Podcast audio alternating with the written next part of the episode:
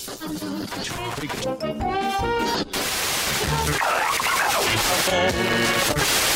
721, left intercept the final bearing 222. Bienvenue.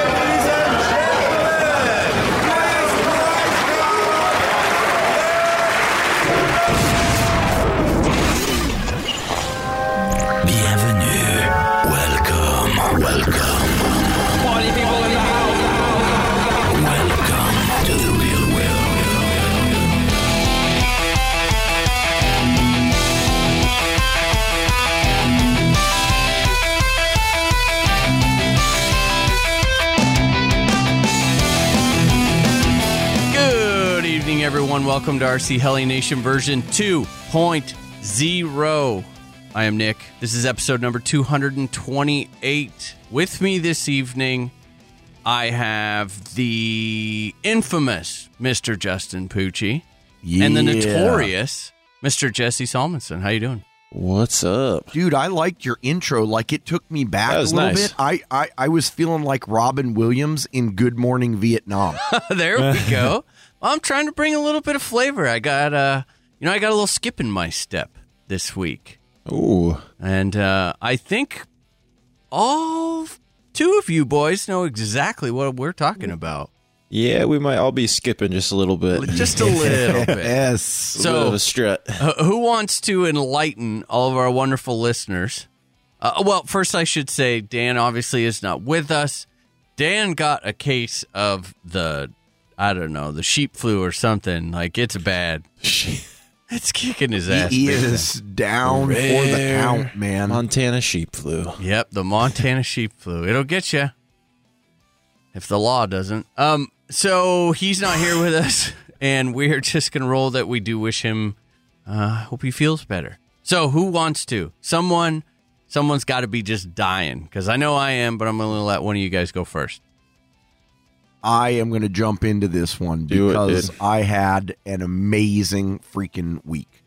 Mostly due, as we mentioned last week, to the fact that Jesse and Nick and I got out to the field. And Yes. not just to any field, to the same field at the same time with all three of us. Tis true. That is yeah, true. so Sunday, Jesse and Nick rolled down from Bellingham and came to visit me at uh, Snohomish at my home field. And we got some good flying in pretty much all day. In fact, I think you guys were the first people to get there Correct. and the last people to leave. Legit. also correct. Yeah. So that was what I want to say. That's probably like ten thirty to what seven. I think six. Six thirty. Six- 6:30, 6:30? yep. Oh, so you guys left Yeah. pretty soon after I took off then. Yep. Yep. Okay. Yeah, I man, I needed that. Now, uh, I'm not by any means saying that I'm entirely satisfied. I need more of that, but that was a good start Yeah. for for for you know like the actual season. It felt like a fun fly.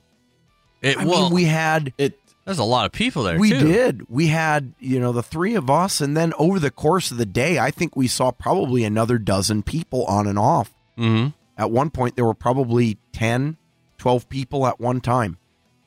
So beautiful weather. Uh, so much so, actually, I think I was complaining to you guys. I wore a long sleeve shirt and Oh, pants because. I'm like, oh, dude, you know, like I don't want to get there and end up being cold. And I don't want to bring all the, you know, my jackets and stuff with me. So I just wear long sleeves and a pants and pants. That was a bad choice. Well, you know what's funny, and I should note now, being that it's it's Thursday night right now, so obviously you know a couple days before you guys are going to hear this, but uh, because of Dan getting sick, I'm only like two days post doing the edit for last week's show, so it's very fresh in my mind. Mm-hmm. Justin complaining about how freaking cold it was. Yeah, Because that's the why last I time didn't you have went a out full there- day in last Yeah. time. Full day. He started at noon. So it's like, dude, make up your mind. So Yeah, what did I say to you guys uh, halfway through the day? I was like, okay, you know what? The novelty is worn off. I'm over this summer shit. Yeah, that's Let's let's get back to some cold weather. these are March around. and It's too hot. like, Ready for winter. you." Get out of here. No, it was No, amazing. I mean, that's just It me awesome. whining. I, I'm I am I am in hot weather like Nick is in cold weather. I much above 75 or 80, it just starts to get miserable. I don't know why. I mean, I can deal with it and I will, just like I do with cold weather. Ain't gonna take any fun out of the day, but it's something for me to whine about, and I, you know, everyone needs something to whine about.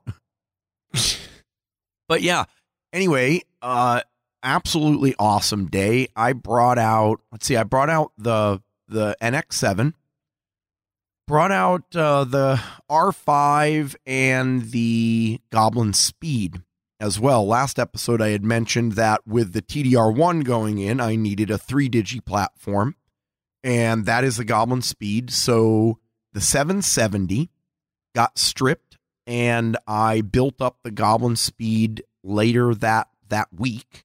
Um, got it all set up and ready to go out on Sunday. Uh, actually went together really nice. And as I started working on it, because you know my the 380 is not really like other goblins, and my 770 never never comes apart.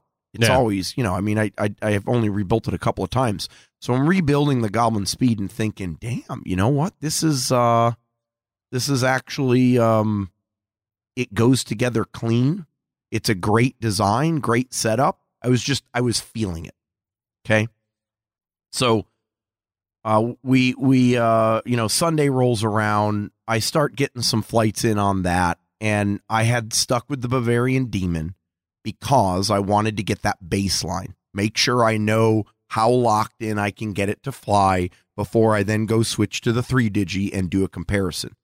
And man, I'll tell you what, like within two flights, I mean, even the first flight, I was just ear to ear grin and I was just kind of putt putting around. But by flight two, oh, locked in, hands off, freaking solid. I love that helicopter. It's funny because I haven't seen you.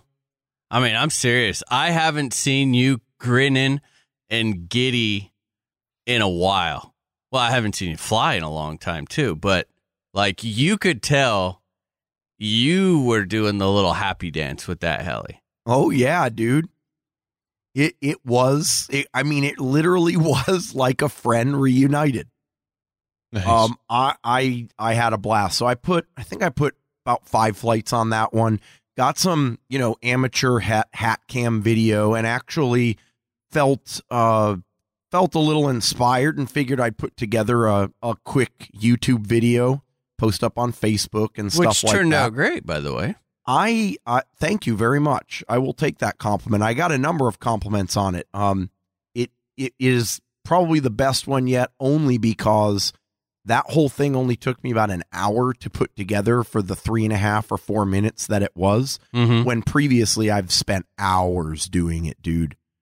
I, I mean, y you know me. I'm a freaking perfectionist, and when it doesn't work exactly the way I want, it's got to be fixed. This one just kind of fell together right i mean right along with everything the song which i have gotten shit for i now have to join join the nick ranks because i used a chick a Mm. chick song for my backing music taylor swift But it it was not britney spears It, worked though, didn't it? it did it did work it See? absolutely Then worked and i even it. got a people a couple of people said to me damn it dude i'm pissed that it worked and i'm also pissed because now i've got it stuck in my head Mhm.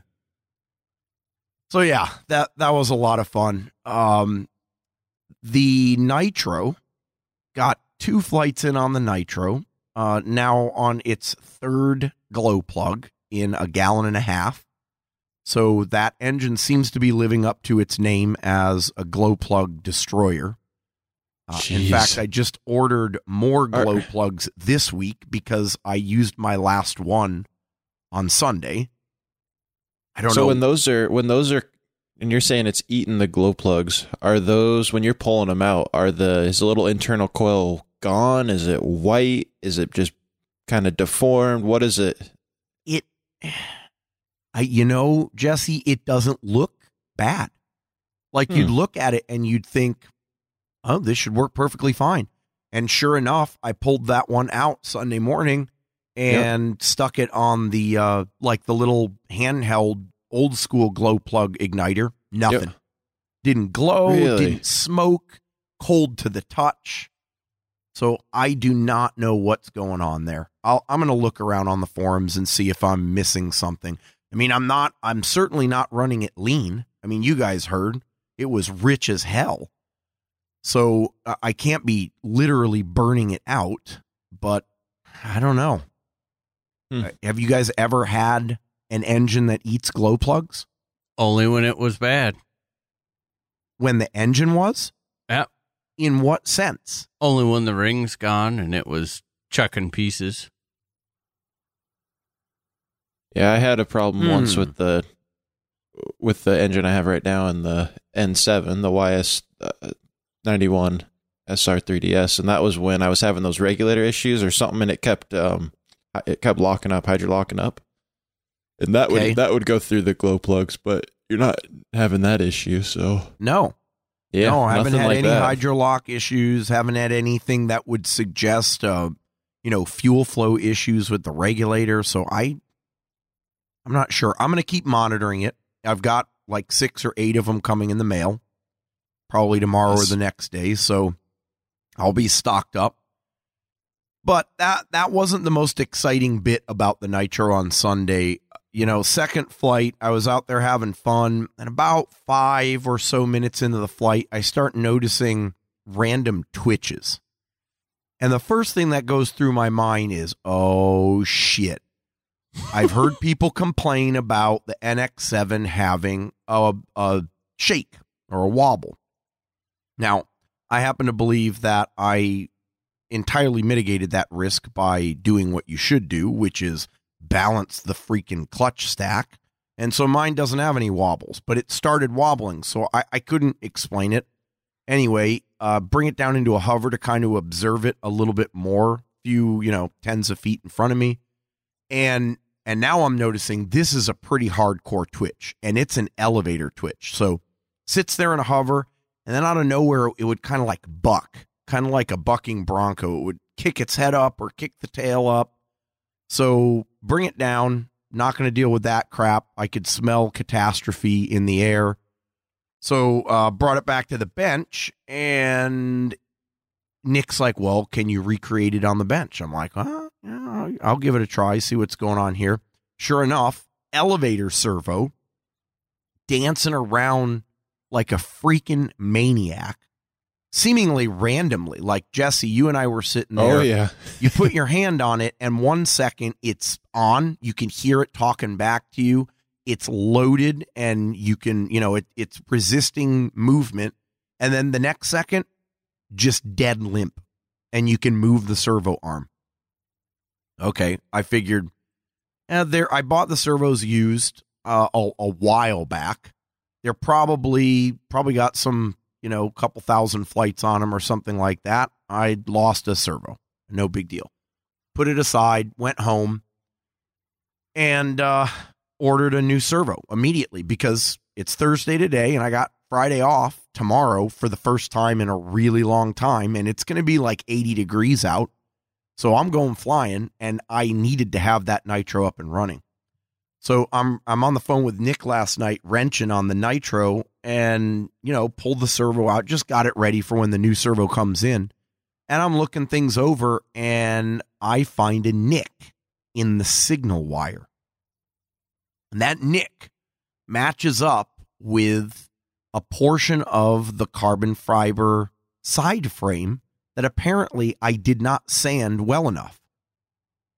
And sure enough, further recreating the failure, I opened up the nick on the wire and turned everything on and rubbed it up against the carbon fiber frame and some engine bolts, and it did the exact same thing. so, hmm. the good Oops. news is yeah. easy fix. The bad news is I've got a brand new servo that I have nothing nothing to do. I don't think that Do can be with- bad news. Yeah, I, I don't know if I'd take that as bad news, dude. No? No, I mean, uh, so you've got a spare for it. Big deal. Yeah, that's I'm su- true. I'm surprised that you don't have that many flights on it. That did not take long to work its way through. I But, I uh, must have just overlooked. So I went back through and checked all the edges and all the other like where the wires are running on other portions, and you know use some heat shrink and some other stuff to make sure I wouldn't run into that again. But Nice. that could have been a lot freaking worse, dude. Oh, well, I yeah. actually I actually saw it when you were bringing it in that last flight, and you you know like. I, know, I think I know Nick. You do this sometimes, where you're when you're sitting the heli on the ground and you're kind of just twitching the sticks, like making it jitter Oh, yeah. on the ground. Yeah, yeah, yeah. So that's kind of what it looked like he was doing in the air, and I'm like, man, he must just be, you know, doing like cyclic stops, or I'm not sure what he's doing, but that's exactly what it looked like. So I didn't Yep. think too much of it, and then end of the flight, you land, carry it back, and you're like, did you guys see that? And I'm like, oh, you weren't doing that on purpose. No, dude, So- that was the elevator servo being like, Yeah. "I'm out, nah, I'm back." so that was pretty lucky, though. Yeah, that could have been a lot worse, especially if it if it would have gone in at the last minute as I was landing it. Yep. Oh, Well, let's see. Yeah, but you know what? There's also something to be said about like definitively finding something you know 110% what the cause of the problem is. dude, that Yep. feels amazing. Like I wouldn't even care. I almost wouldn't even care what the actual problem was. Just as long as I could, you know, like Yep. woohoo, I found it. root cause has been Yep. Yeah. identified. Yep. And that's why I'm not complaining at all about the spare servo. I will proudly sit it on my on my shelf of other spare parts since the uh the original one is perfectly fine. Yeah, I, I think you know those those were the the major highlights for me out at the field. You know, obviously hanging out with you guys was freaking awesome. Uh, you guys got a ton of flights in. I think in total I got maybe eight or so, but I was perfectly fine just kind of hanging out and relaxing, shooting the bull, Yeah. listening to music, taking some video, talking with some of the other guys. Uh, let's see, we uh, what else did we do? Uh, oh, I I forgot. So I'll, I'll just I'll do a hint here, and then you can talk about it in detail, Nick. My 770 is now a 700. Yep. Ooh. That is all. Justin, is is that a normal amount of people out there for a weekend? Yeah, for good weekends, we typically have anywhere between six and 12 people. Okay, so Yeah. that is pretty normal. It's pretty typical. yeah, That's awesome. it is. You'd- Yeah. So that's that's uh pretty much what I've been up to in terms of big stuff. No simming. Uh buying just the glow plugs, the servo. Uh I did decide to take the plunge and try the Lynx mother of all suckers one more time. My last experience with it was not positive. I don't think yours was either, Nick. However, it's between that and a header tank and I'm not particularly fond of header tanks, not because I think it's a big deal or it adds a lot of weight. Don't really like the way they look hanging off the side of the heli. It's just a personal thing. So we're going to see the mother of all suckers works, and if it does not, then I'll go to a header tank and it's no big deal. Because right now, all I've got is the spot. I think it's fair to say that we all love a good deal. But why is it that whenever I need to order parts, I can't find a coupon code or a sale on what I actually need? Well, that's why I shop at Lower Heli. They simply have the lowest prices all the time. From my personal favorites like SAB, Hobby Wing, and now V Control, to Align, Pulse, tons of other brands, and even a great selection of FPV equipment. So stop wasting your time chasing discount codes and weekend sales. Head on over to Lower Heli to get what you need when you need it. That's www.lowerheli.com for the lowest everyday prices. Jesse, how was it from your angle?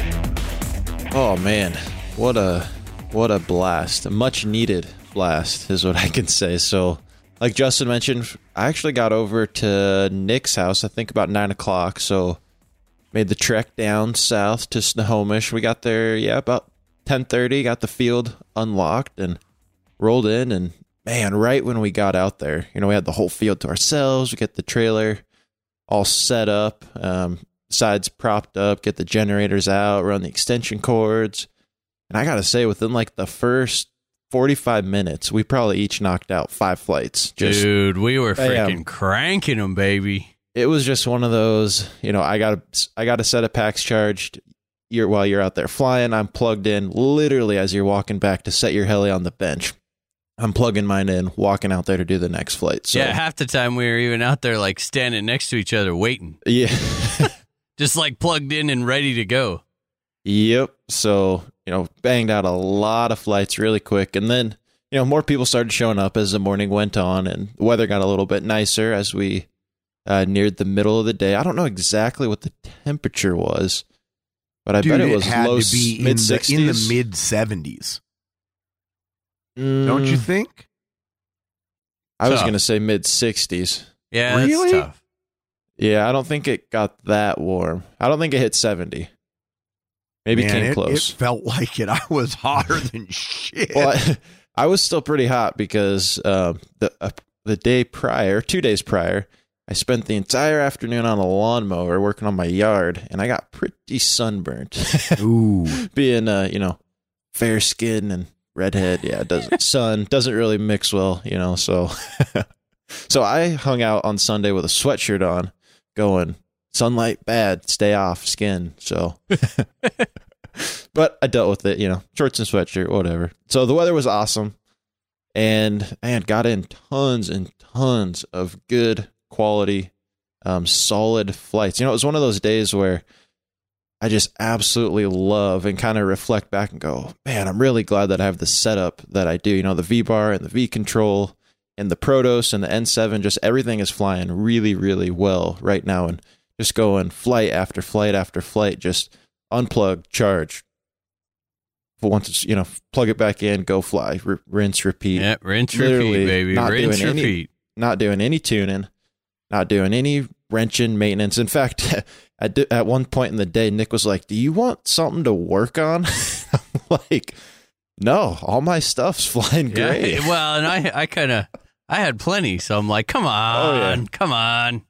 because I'm just kind of sitting there, you know, taking it all in, watching people fly and whatnot, and it, it was just awesome to not really have to worry about tuning, setup, wrenching, maintenance. You know, I've literally ev- everything was was going great, which is nice being so close to you know Othello coming up and getting ready to hope you know get some more flying in on the weekends. It's nice that all my stuff's kind of already dialed. Yeah. Dude, you you No. had that Protos running smooth.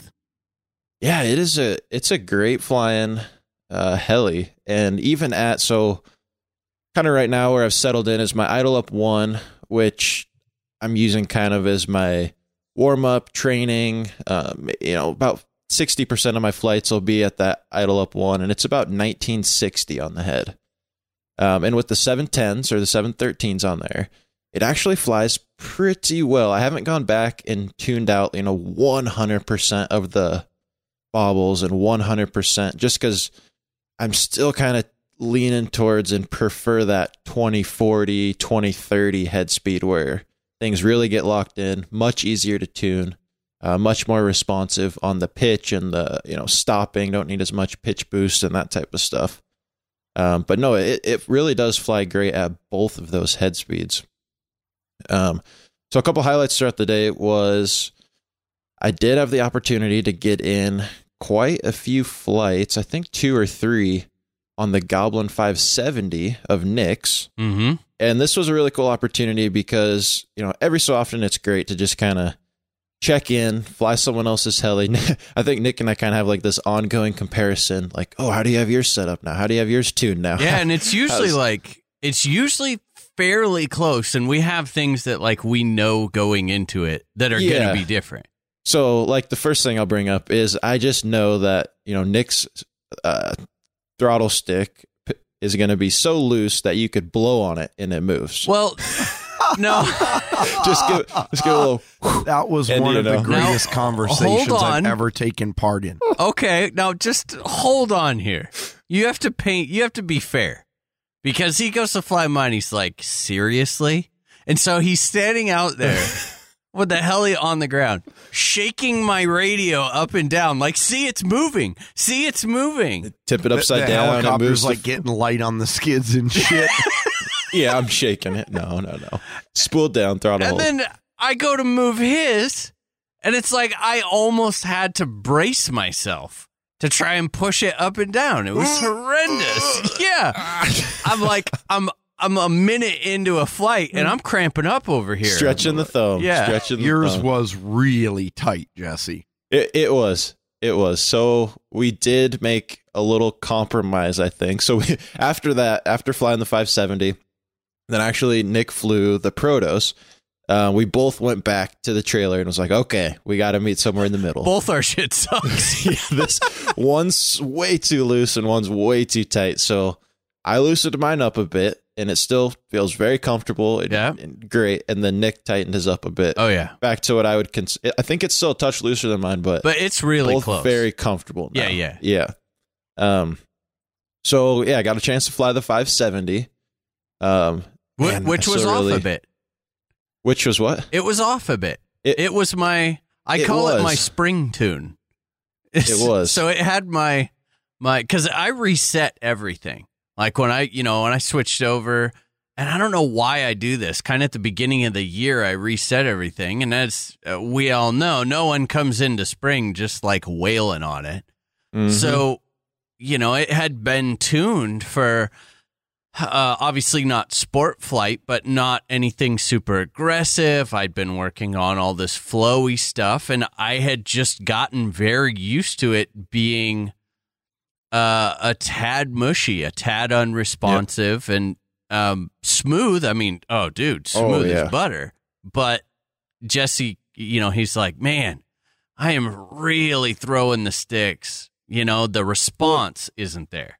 and you can just see it like when I'm flying or when I mean it's just it's not there. It's not I'm not stringing moves together. I'm not throwing it around. It's kind of Yeah. It's more of a laid back kind of hey watch you know Yeah, watch yeah. this and floating through the moves and, and that's nothing really kind of how I fly normally. I mean, that's definitely more my style, yep. but it was a little extreme. It was, yeah. Um, you know, and I think by the end of the day, you had even started, you know, making some adjustments to the throws, and you know, just so some of some of that feedback you'd you'd worked back in. Well, it was funny because I flew the Protos, hmm and you you know you were really like, wow, yeah, this is way not right. Like this is uh uh way too unresponsive for me. So when I flew your Yeah. Protos, it didn't feel that bad to me. I'm going No. like, oh, well, yeah, this is a little, you know, little more than I would, but I feel very comfortable flying it. And then it kind of clicked. And I went, uh, well, if you're pretty comfortable flying this, but he's not comfortable flying yours, I think that you're the one that needs to move there, Nick. So I, I did. I raised it back up and then you flew it again. It world of difference, night and day difference. Yeah. And- And you could see it with the flying too. It's like, okay, this is comfortable. Oh, that's right. You flew it all the way out that time. Like the Yep. whole pack and you were yeah, that's right. Yep. And so very, very comfortable after those those changes. Uh, then I did get the opportunity to fly another one of your helis, but uh, I'll I'll once again, like Justin, uh, wait on that one Oh yeah. and and let you go into the the details on that. But then an interesting comparison after you talk about that one. Yeah, we'll we'll touch back on that in a minute. Yeah. Yes. Yep, definitely. So another one of the highlights of the day for me was all the training flights. Um, Ah yes. this- this was huge because you know I went out there and I did a couple flights right away in the morning, warming up, and then I'm like, I, I think at one point I turned to you and I said, "All right, I don't care what it takes today. I mean, if I have to bring this heli home in a box, that that's perfectly fine with me. I want to get better and I want to stretch my mind. Yep. Basically, get out of this box that I feel like I've been stuck in.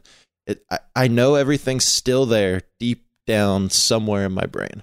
And I needed to just dig a little bit deeper and be pushed just a little bit to where um, you kind of break through and break out of it. So on numerous flights throughout the day, I'd be like, "All right, Nick, come up here, come up, stand up here, and call for me." So you know, started kind of easy, progressively working through all the different circuits, all the different uh, Mobius orientations, but building up, you know, third or fourth flight you are out there to some real brain scramblers. I mean, where you're just trying to describe, like, I, I'm not even trying to do the maneuver. He's just trying to describe the maneuver, and it just like locks my brain up from hovering. I'm just like, like, I'm just trying to think about what I'm going to do if I was to try to do the move. You know, it's funny because none of them, they're all simple maneuvers. But for some odd reason, I came up with a way that they're, I came up with a way to put them it, at a time when it totally throws you off. And Yeah. like the first ones that we were doing are regular Mobiuses. Now, Mobiuses, I personally believe, are some of the most amazing practice possible for your orientations. Doing Mm-hmm. those figure eights, because then- they move through all of the orientations Yeah, and so what you very do- rapidly. Yeah. So what you do once you you know you get your Mobius down, okay, so I can do my my forward Mobius, and you have to make sure to do that half roll in the middle, the not just figure eights, but the Mobius portion of it. Yep. Um, then make sure you can do it in the opposite rotation. That's the key there. Yep. And you do all that forward and then inverted, and there's a whole bunch of them. I think it's like eight Yep. different deals. But then I was having him go around, and at every center section of the eight, I was having you throw a 180 Piro in there. Yep. So it's like your fingers were all prepped for that next portion of the eight, and then you do a 180 Piro, and it's like, ah. Well, it, it turns that you know you start maybe side in, heading to the right to kind of start into your figure eight.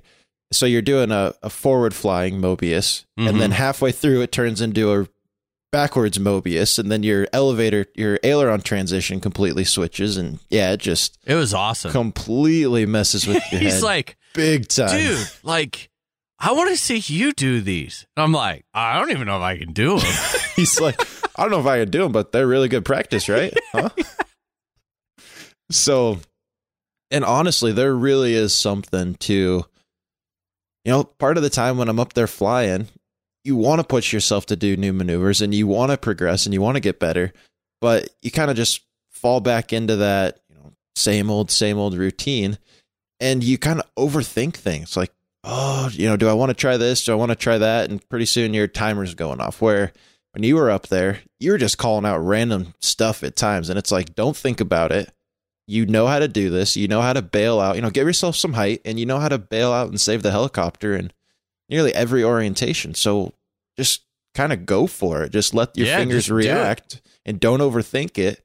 And so just kind of going off that instinct reaction when you were calling out moves, I really think it it did help a lot and it definitely I I did see progression and kind of, you know, like I said, breaking down those barriers and walls by the end of the day. So It was fun. I mean, it, it was really, really fun. And the last one, oh man, we found the ultimate Oh. mind scramble. yes. Yeah. If any, well, I don't even know if you can explain it. Um it's It's traveling it's tumbles. tumbles, yeah. but every time you hit, you know, every time you go with the elevator and you make the disc basically perpendicular to the ground or you know, the nose pointing straight up in the air, the tail pointing straight up in the air, you do a 180 degree piro and keep the the tumble traveling in the same direction. Yeah. Very tough. 'Cause It's yeah, it's it definitely scrambles your brain, gets you the thinking. simple stuff that gets you. But It that's what's awesome. is. That's what's It- yeah. awesome. It, it breaks well, you because from it the. breaks you down, and it's like you at the end you're kind of like, oh, dude, I need Yeah. so much work. Well, it's yeah, and it stretches you to actually think and you know while you're flying, it's not just oh all muscle memory, same old routine, it. You're same old watching the helicopter. For you once. actually have to fly the helicopter, look at it, see what orientation it's in, and basically save it. yeah, every time. I mean, it's a Yeah. traveling save every time. So it's just that quick on, you know, just that quick reaction, quick thinking. Um, so yeah, trying to work that back and really just keep building off that in the next couple weeks as we head into uh you know the real meat of the flying season here. And yeah, just keep progressing and ride that wave. So It's That cool. was and there's no crash a risk. blast. When you just do it up high. It's yeah, exactly. We're up you know, 50, 60 feet. And so enough to where you can still see the heli really easily, but plenty of time to save it as long as you're not you know, fully into the collective or decide to hold a Piro all the way to the ground or yeah, yeah, yeah. something like that. So that was another one of the highlights. And then that brings me to the last flight of the day on the Protos, which you guys were there for. Ah, yes. Ah, yes. You heard One of the quickest flights I've seen. Oh, very quick. And it, it started off with so, you know, started off so good because as I'm walking up to the flight line, you know, near the end of the day, you're you're kind of in the groove, right? It's I've done I don't even know exactly how many flights I got in, but I'm I think somewhere probably around 15, 16 Something uh, like that. flights for the day. So really decent day. And you're and I'm feeling it. So I walk out there and it's like, all right, it's time to, you know, idle up 2 right off the bat.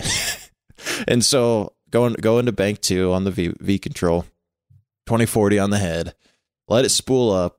Uh, right as it's spooling up, you know, take the helicopter off, let the head speed come up, and right away go nearly full right aileron. I'm side in, so go nearly full right aileron away from myself and a bunch of collective.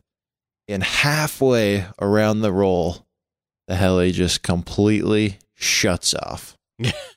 Yep. And so I go and I grab for throttle hold because even though it's already shut off, who knows what's going on with the motor, speed controller, overcurrent. You know, you just don't know. So I throttle hold is definitely the instinct when almost any odd noise, mechanical, weird stuff happens. So grab for throttle hold, get it flipped over. But oh, as you can imagine, a lot of cyclic, a lot of collective equals not a lot of head speed when the motor's not on. You went kind of was like it was like eh, yeah. it was like showtime to no time. yep. yeah. So the thing I did, you know, get it flipped all the way back over and it bounced on the skids pretty good, which I might add are extremely, extremely flexible.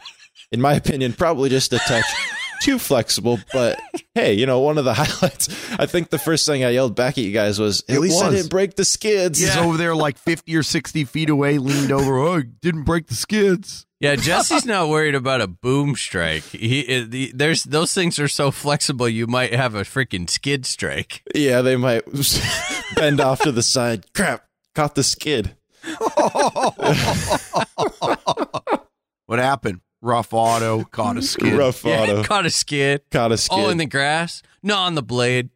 Yeah, chop that sucker right off. the only thing I lost was a skid. Yeah. so uh, it it actually wasn't too bad as far as the damage goes. All you know, plastic parts, a couple links in the head, um, and a couple of the rods um, on the you know coming off the swash plate down to the servos. Bent those, but all in all, didn't get the blades, didn't get the skids, uh, didn't get boom, you know, nothing. So quickly, you know, go out there, straighten out the blades, pull the canopy off, and the ESC has a red. It's, showing solid red and blue lights. So kind of going, ah, crap, because at this point, I'm. It, it could have been a number of things. I'm going, did I overcurrent? Did the speed controller shut down? Did I accidentally bump throttle hold because doing an aggressive maneuver on takeoff? Who it wouldn't be unheard of to catch Oh, throttle no, hold and do that no. single click and basically shoot yourself in the foot, right? Yeah, yeah, you bet, man. so I mean, nothing is off the table at that point. So after going back, bringing it back to the bench and doing a little bit of talking, I'm still investigating. I think at this point, I've kind of determined. Luckily, I was able to pull the V bar log in the V control right there at the field, which was really cool to have access to without you know, plugging into my computer and whatnot.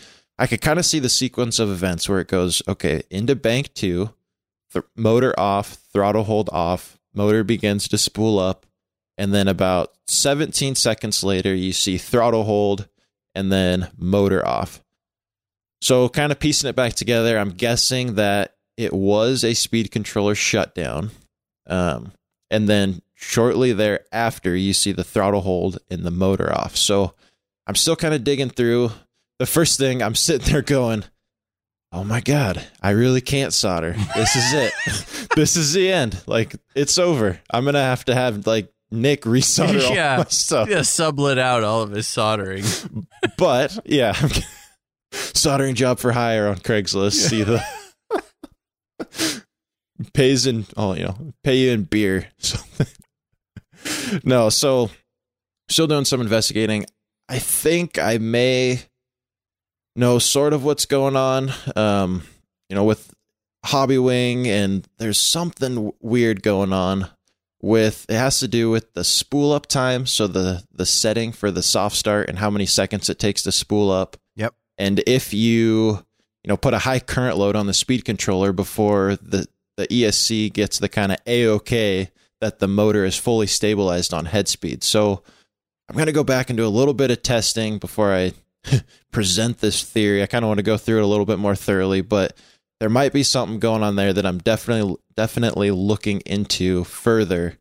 Um, but I'm really hoping that I can get it, you know, nailed down. I definitely don't want to recreate the issue. So what you're saying is that you might have like you might have highly loaded it before Yeah. the gov was 100% hand shook and Ex- and engaged exactly And it because and yeah, choked. because yeah. my my spool up time is set to 15 seconds.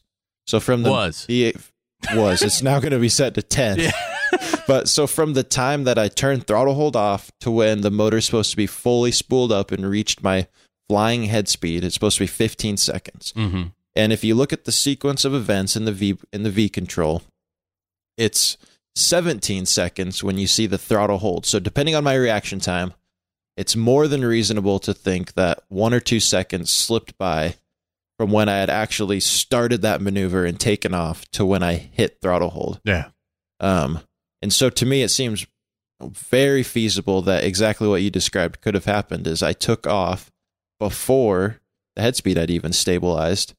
Um, and that could, who, who knows, with the Hobby Hobby Wing ESC, that could cause a hang up or an issue or Yeah, cuz Um, I do. We were talking about it and man, I do very similar to that maneuver, if not sometimes slightly more aggressive Mhm. all the time. I actually did I want to say 3 or 4 of them that day. yeah, yep, And I mean, it's it's that's a normal takeoff for me sometimes. So I was Yeah. pretty shocked, but I have my soft start time to nine seconds in all Yep. of mine. I ain't got no time for that. So Yeah, and so and then this kind of you know right when this happened, and as I'm going through all this, looking at the soft start, looking at the sequence of events, I had this flashback to the previous time this had happened, which I had immediately blamed on a bad solder joint because the next time out at the field was when I had issues with the EC5 connectors. But the more I think about it, I was going, you know what? I did the exact same thing. As soon as it started spooling up, you know, once there's enough head speed and you slowly start to lift the heli off the ground, I went side in and I bet I popped it right before it engaged. stabilized. Yep. But I never, you know, due to having the EC5 issue, I never looked into it any further and I just kind of accounted it to that. Um, and then the other thing that kind of further leads me down this path is looking at the V bar log. Now, I don't know the refresh rate or the sampling rate on the current sensor for the V bar and how quickly it's uh, pulling samples of the data. But the max current that the V bar current sensor logged was only 60 amps for that flight. hmm And so I have to I have to think that if it really did swing all the if there was like a you know a bad solder joint or something where it really did overcurrent the ESC, which I think is above 300 amps for that speed controller, the 160, that the the uh, V-bar current sensor would have caught it on the way up or on the way down. Unless it was just so instantaneous that it only picked up 60. Um I still like the story that you, in in your haste to get off the ground, bumped throttle hold. It's uh, it's possible. Now that I would have have I would had to have done it twice. I think with my previous experience. Um, You never know. you Never do know. never know. So I'm for now going to make an adjustment to the soft start time, reduce that down to ten seconds, and not so anxious to uh, prove the theory, but we'll see. Um, we'll see. So that that's what I'm going with for now. Pretty simple fix, not a whole lot of parts. So get that thing thrown back together, and I do have all the parts, so I'll be flying this weekend. So Nice. not awesome, a, dude. Not a huge deal, but yeah, that kind of hits. Man, hits all the highlights. What just much needed. Hit the big reset button. Awesome, awesome day at.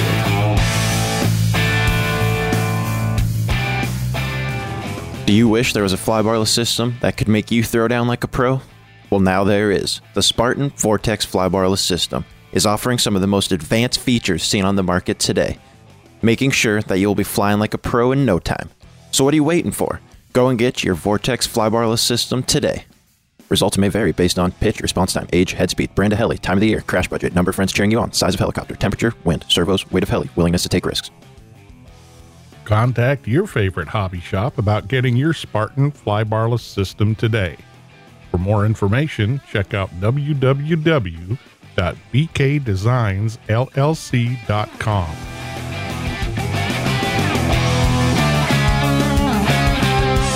Couldn't agree more, man. That was it, it. Was everything that I needed. Like you said, when we got there, we were cranking them. I mean, just crank. I think we had got like five each in before Justin even got there, just Yeah. back to back, and I loved that. It was great. My man, I I don't know. I got a lot of highlights for the day. I know something that really stuck with me, and I even put a Facebook post up about it. It was so badass to be out there all day. I flew every single helicopter that I own, and everyone performed flawlessly. I don't even know what it was, if there was some sort of magic tuning in the air, but you know, I got the three blade back going again, and that one just it fell into a tune. Dude, that thing was locked. I mean, ripping, absolutely ripping. In fact, a couple of flights, I got a little confused, and with how well you were flying it, I thought it was the two blade Yep. No, it was until just I heard the tail. yeah. Mm-hmm. In fact, I was like, dude, what head speed are you running? And I looked down at the radio and it's like 1800. Like, what the fuck? Oh, oh yeah, it's the tail, dude. Don't worry, it's the tail. Yeah, we're good. I couldn't help it. I was I was missing it, man. It is so much fun to fly.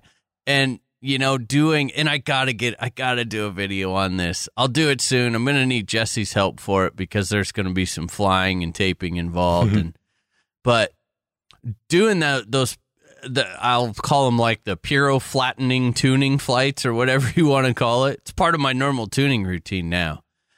But uh, for a long time with the three blade, I always just felt like the head was so rigid that I couldn't get it. You know, I couldn't get the head quite soft enough, couldn't get enough flow to it because my Piro flips were always kind of chunky and my Piro circuits were chunky and you could just kind of see it. Well, it wasn't. It was that I didn't have my disc tuned. And so now, you know, having that procedure, it's just, I did it. I actually did it in the backyard uh, the day before we left, just, you know, tweaking it and getting those dead flat. And once I did that, it completely changed the way I tuned the heli because I wasn't I wasn't seeing all these bobbles that I had been seeing before. So everything really kind of fell in and just made a lot more sense. And yeah, I think I was I flew it most of the day at about 1850. That's my that's my happy spot with it. Um get you know head gains down at at 40 just buried at the bottom and it rips i love it like the tail was locked everything was just really locked It on. looked really good. yeah it was nice Yep. um you know i got in what i think like four flights on the 380 more out of principle because i had packs charged you know here jesse you fly this or here i'll do it. we need to get some packs burned out at the end of the day or whatever um the five oh justin got to see me fly the 500 ss Yes. Yeah, his little speed heli. which Dude, that thing is locked in. thank you yes i It- really it's tracking nice. Yeah, it's all down to pilot at this point.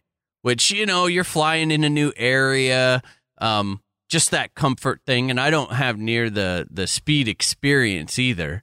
So you know, I made a couple mistakes on you know a couple cl- really clean runs and a couple runs that were definitely not clean. But now it's just going to be down to stick time with it. I really got to get that new motor. There is more there. Yeah. Oh, there's absolutely more there. New packs and uh and uh I'm going to put the X Nova 40 25 670. Yes.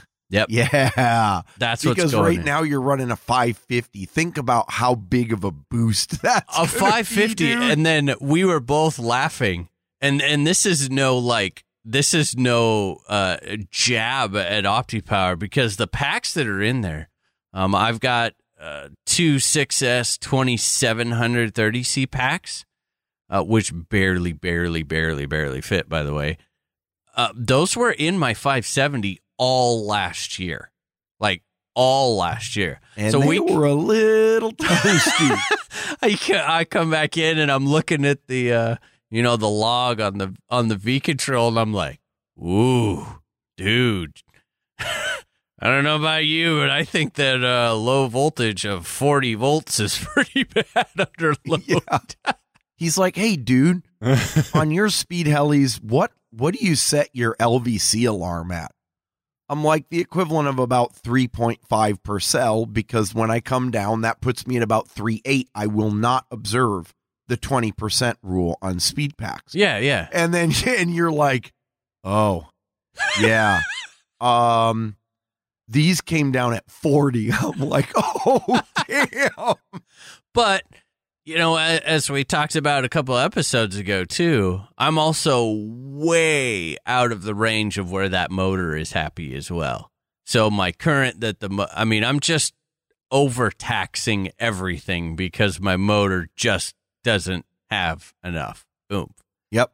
But that aside, flying wise, it's freaking amazing. Oh yeah, dude, it looks clean. I mean, it is every bit as fast and very likely faster than your best run at RCHN three. Well, and it's consistent. That's Yeah. the big thing.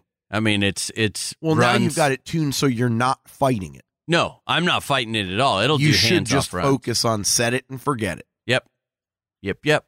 So that was cool. Um, I also want to say this is awesome. The battery review is officially started, Yes. and as in like flying started. With a truckload Mm-hmm. of five thousands. Oh my gosh, that me and that 570 are going to be seeing some serious stick time. So what I've got right now, um, now they're, uh, yeah, it's still kind of up in the air on if there are more coming in for it or not. At a certain point, I'm going to have to close the door. But I've got um, uh, the the Rev Electrics pack didn't it didn't sh- it showed up on the day I was down there. So unfortunately, I didn't get that one cycled in but I've got a Rev Electrics. I have the 42 blend 5000 milliamp graphene pack. Uh, we have an OptiPower 5030C, an OptiPower 5050C, a Pulse 5065C, and the Venom 5050C.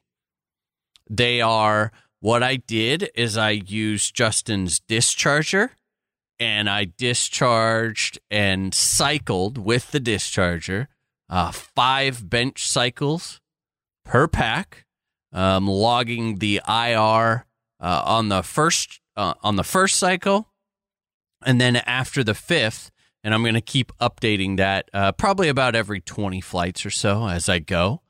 Uh, just so everyone knows when we're talking about IRs, the way that I do it is uh, I'm a little spoiled. The trailer does make things pretty easy. I have an electronic thermostat on my heater in there. So I set my trailer to uh, set the thermostat to 72 degrees and I leave it for four hours with the packs in there. That I believe is about, that's about as accurate as I'm willing to go. That gets the core temperature of the pack down as close to 72 as possible, you know, within the accuracy of that thermostat and then um, I start checking my R's. It is really, really important if you're going to do IR testing to be as accurate with your temperature as possible Because what you need to understand is when you get down to these uh, 5,000 milliamp, you know, high C packs, and we're talking, you know, uh, anywhere from say 0.8 or 0.9 milliohms up to 1.5, 1.6, even the rate at which you're charging them. So, like on the um, on the Rev Electrics charger, you know, I've got the bump controller on there, and I can just basically check my IRs while it's charging. Well, if I throw it on a 3C charge rate and I come over there three quarters of the way through the charge, my IRs are actually going to be higher. And that's because I have raised the core temperature of the pack. I've raised the temperature of the pack. And now it's not it's not 72 degrees anymore. And as your temperature starts to go up, then the IRs start to go up. Or I mean, excuse me, start to go down. So you have to be super, super careful about that. So when I do it, I do it on a 1C charge rate and I'll take the I'll take the measurements over the course of a say 3 to 5 minute period, but I do it fairly quick within the charge cycle after sitting. So it's not something, you know, if you're at the field or whatever and you're you like, "Hey dude, check out my killer packs, bro." And you you know, have your buddy walk over and look at your charger. Sorry man, but it's not going to be accurate. It's just not. not. It really doesn't mean shit. I mean, don't get me wrong, it's really hard to get you can't get a bad pack down to 0.8 or 0.9 pretty much almost kind of period no, no matter what but if you if you're gonna try consistently checking and tracking you do need to come up with a with a with as as reliable of a method as you can within reason and that's the key. The key is consistency. Yep. The you know the IR value that you get at elevated temps, it's real, and the calculated C rating at that temperature is real. But how are you going to accurately track and compare with other pilots what their packs are after they've charged them for 20 minutes or they've flown them? yeah So that's why the room temperature makes sense. Yep. And you know what, Nick? I'm checking right now. Let's see here. I'm I'm going to put you on the spot. I am looking through. Uh, no, I do not see any Nick Len entries in the 6S tab of the RCHN battery database. Nope, and not yet. But boy, let me tell you, there's going to be a whole lot of them here Good, pretty man. quick. dude we're it's it's growing significantly we're up to a hundred almost a hundred entries on 6s alone That that is just and see, this is awesome. This is where it's at. It's I think it's great. And that you know what's hard? The hardest thing about it is that that can't be set in stone because as we've mentioned historically now i'm not saying that's what's going on now i'm just saying historically patterns in history would say that companies cycle they all seem to cycle it's like the stock market well you know for a while uh, brand x is making the best packs and their irs are just killer and their you know their true c ratings are up there and then like everyone goes to them and then they start to go down and then, uh, you know, here comes this other brand in here, and it's probably made at the same damn factory. It's just a different label. And then, you know, they're the greatest thing because their C numbers are low. And then that brand X that was, you know, putting out some packs that were mediocre, they kind of go down for a little bit. But then all of a sudden they come. It's just this really weird, constant rolling motion. So it's important to keep that database going and up to date and look for the recent entries. Um, gone are the absolutely dude gone are the days where you could just say, "I fly X packs," and Yep. not be and not have to be open to that. They might not be as number one as they were when you started flying them. Now, that's kind of the point of this review, though. It doesn't mean that they're not still good packs or they don't still meet all your needs. And that's why I really wanted to do this. I can throw down all of these IRs and all of these stats on paper. But I mean, I've had batteries that started off you know, at like true C ratings of 34 and even getting close to 35 C, and you're like, dude, these are the sickest. And 30 flights later, they're starting to taper and they just taper, taper down. And then at 75 flights, they're crap. But I've had others where they only started out at like 28, maybe 27, 28 C, but I got 200 cycles out of them. And they were Yep. perfectly fine for all 200 cycles. So that's kind of what I want to get to here. So I'm not getting too caught up in the numbers. I'm more looking at the stability of those numbers over a longer period of time. Yep. And you know whether whether you I mean obviously with all the data that you've got it's going to be a huge contribution to the database but you know with the amount of data we've got in there now Nick I get I would say probably a half dozen people a month and and for the record the database has been around for a couple of years now and it's still popular. I'd say 10 people a month ask for access. I get half of those asking not because they want to contribute, but because they want to see what recent packs have been performing like. Yes. So, I mean, it's you putting that in there is going to be a huge help for this season's packs. Mm-hmm. So I'm I'm excited. I mean, it was it's fun to get out and honk on them and know that they're all broken in, and you know I've got them dialed in to the V control with the with the UI sensor, so they're not going to get over dist. I mean, I almost I just can't. I mean, um, so it's cool. Yeah, that was fun. So that leads into I got lots of flights on the 570, but my big giddy moment of the day was, as Justin alluded, he now has a 700. I now have a 770. Yeah. So we did a boom swap, which that's what's kind of cool about that whole 700 770 thing. A pinion and a boom, and you're good to go. And it was amazing. Mm-hmm. I, you know, I did, I put it together right there. I came with all my stuff, about 90% tore apart, um, with the exception that I took off the incorrect boom and tried to give him one with a paint chip on it, which was unacceptable. no biggie, dude. I know, but I couldn't do I really did not. It was an accident. So I did a double I gave boom you swap. a boom with the the remnants of a Goblin 770 sticker that had been gone for six months, but the sun had burned it into the yellow paint. Well, as you can tell, I didn't mind one bit because, oh my goodness, I love that thing. Talk about yeah, instant at home feeling. Like, I just, I don't know what it is, but we got that thing out there. And I remember you guys, because I had been having tail problems uh, with that setup, and I, I got that all dialed in. Um, you know, so I'm like, guys, we could be watching a crash here, right? So we stood back. So they stood back. Yeah, thanks for the support. But Yeah. no. And it was like, okay, all right. And I'm like, wow, this thing flies great. And I'm, I, uh, you know, because I'm flying it on the Hobbywing Gov. So I'm flying. And I'm like, hey, someone come over here and see what my head speed is. Justin's like, oh, you're at about 1750. And we all kind of look at each other. We're like, yeah, sounds like it could use a little more. Okay it, it sounds a bit anemic. Turn it up a little bit, flying. I'm like, okay, where where are we at now? Uh, eighteen hundred. Eh, think it could use a little more.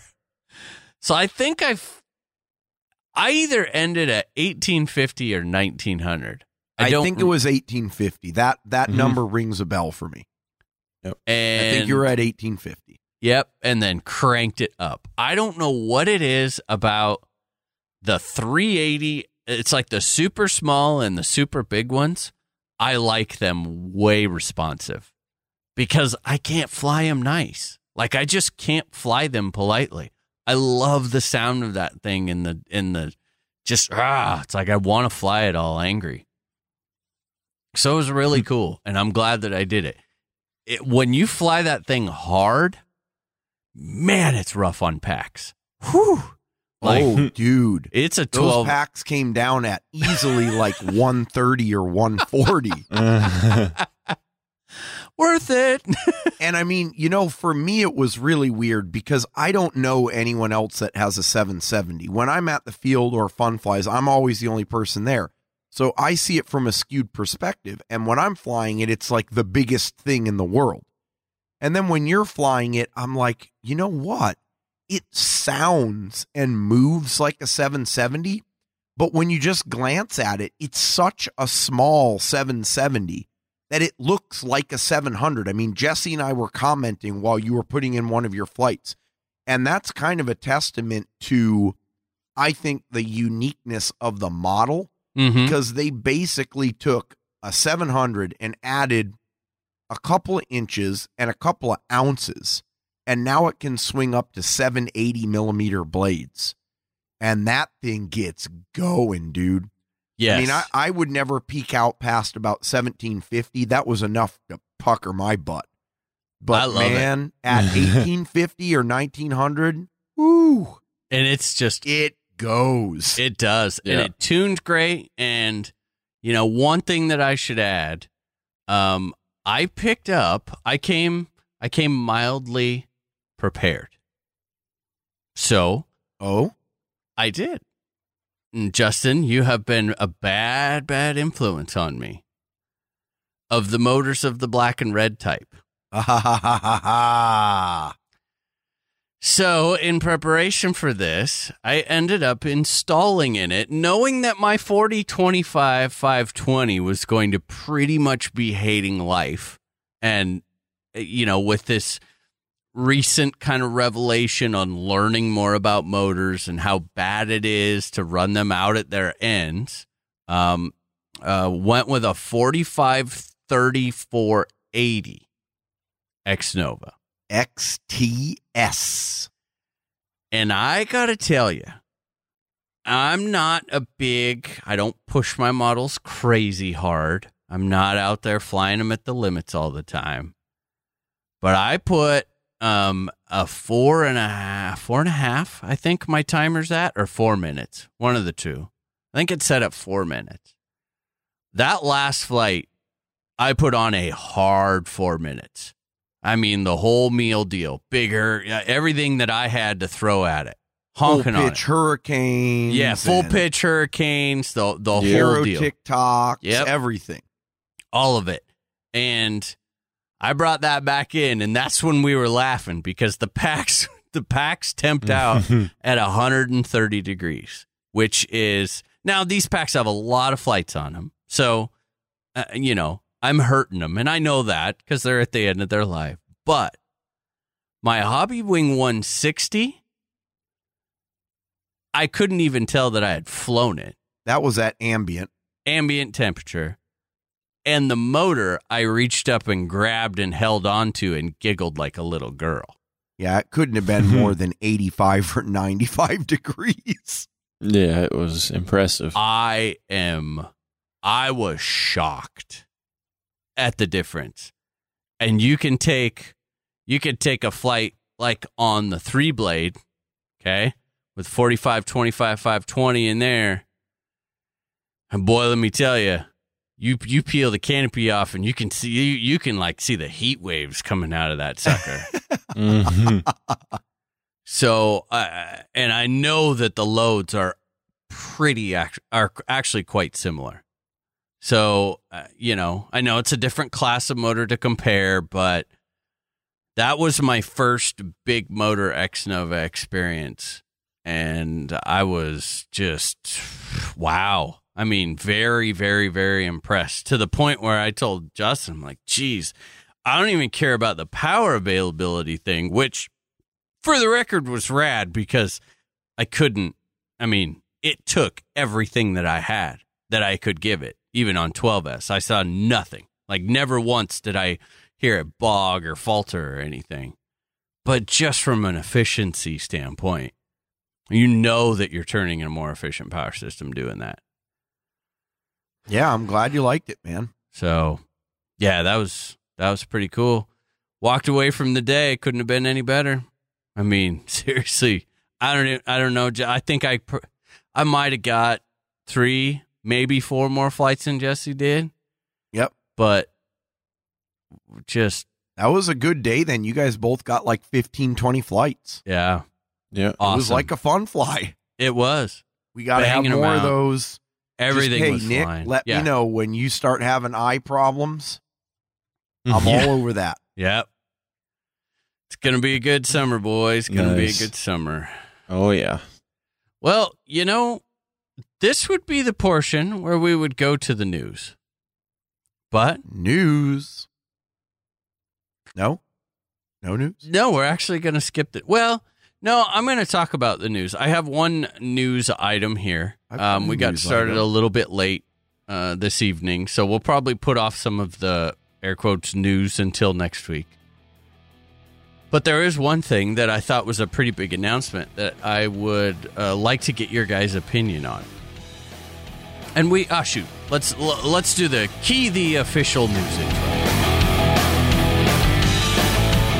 Have you made the switch yet? Well, if you haven't, then you need to get on the ball.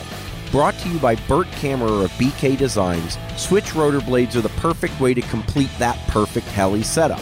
From 250 to 800 class blades in precision and aggressive 3D versions, and with tail blades and night blades too. Switch blades give you a large variety of options to get your heli flying the way you want to head over to www.bkdesignsllc.com. Give them a try today, and I'm sure you'll make the switch.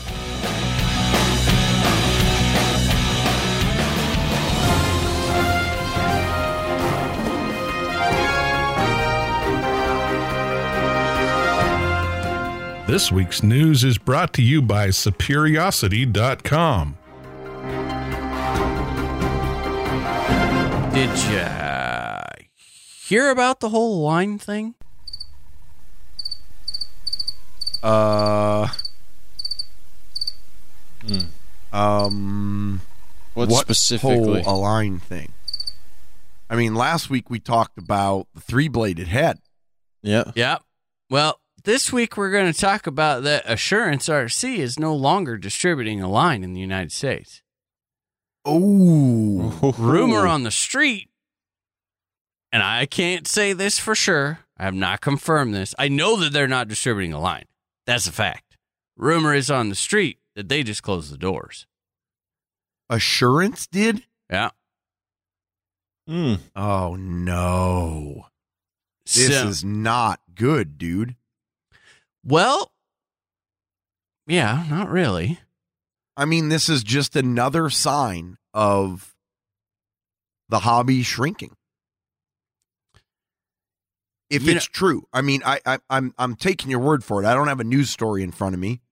So is this is it rumor mill? Is it confirmed? no, it's assur- I, I have not confirmed that they're closing the doors, but it is 100% assurance no longer is the main distributor for Align. Period. That's a, that's a given. That's a fact. huh? So, Hmm. You know, all right. Wow. So here's my first. Here's my first. My first hunch was like, "Oh shit, not good," right? But then I go back, and and let's think back to uh, what eight years ago, okay? Before Align really hit it, like they had the 600 ESP out, right? And I think yeah, the 700 Nitro was it was out then. But really before that, everything revolved around Thunder Tiger and the Raptors. Every, you know, 30, 50 and the 90.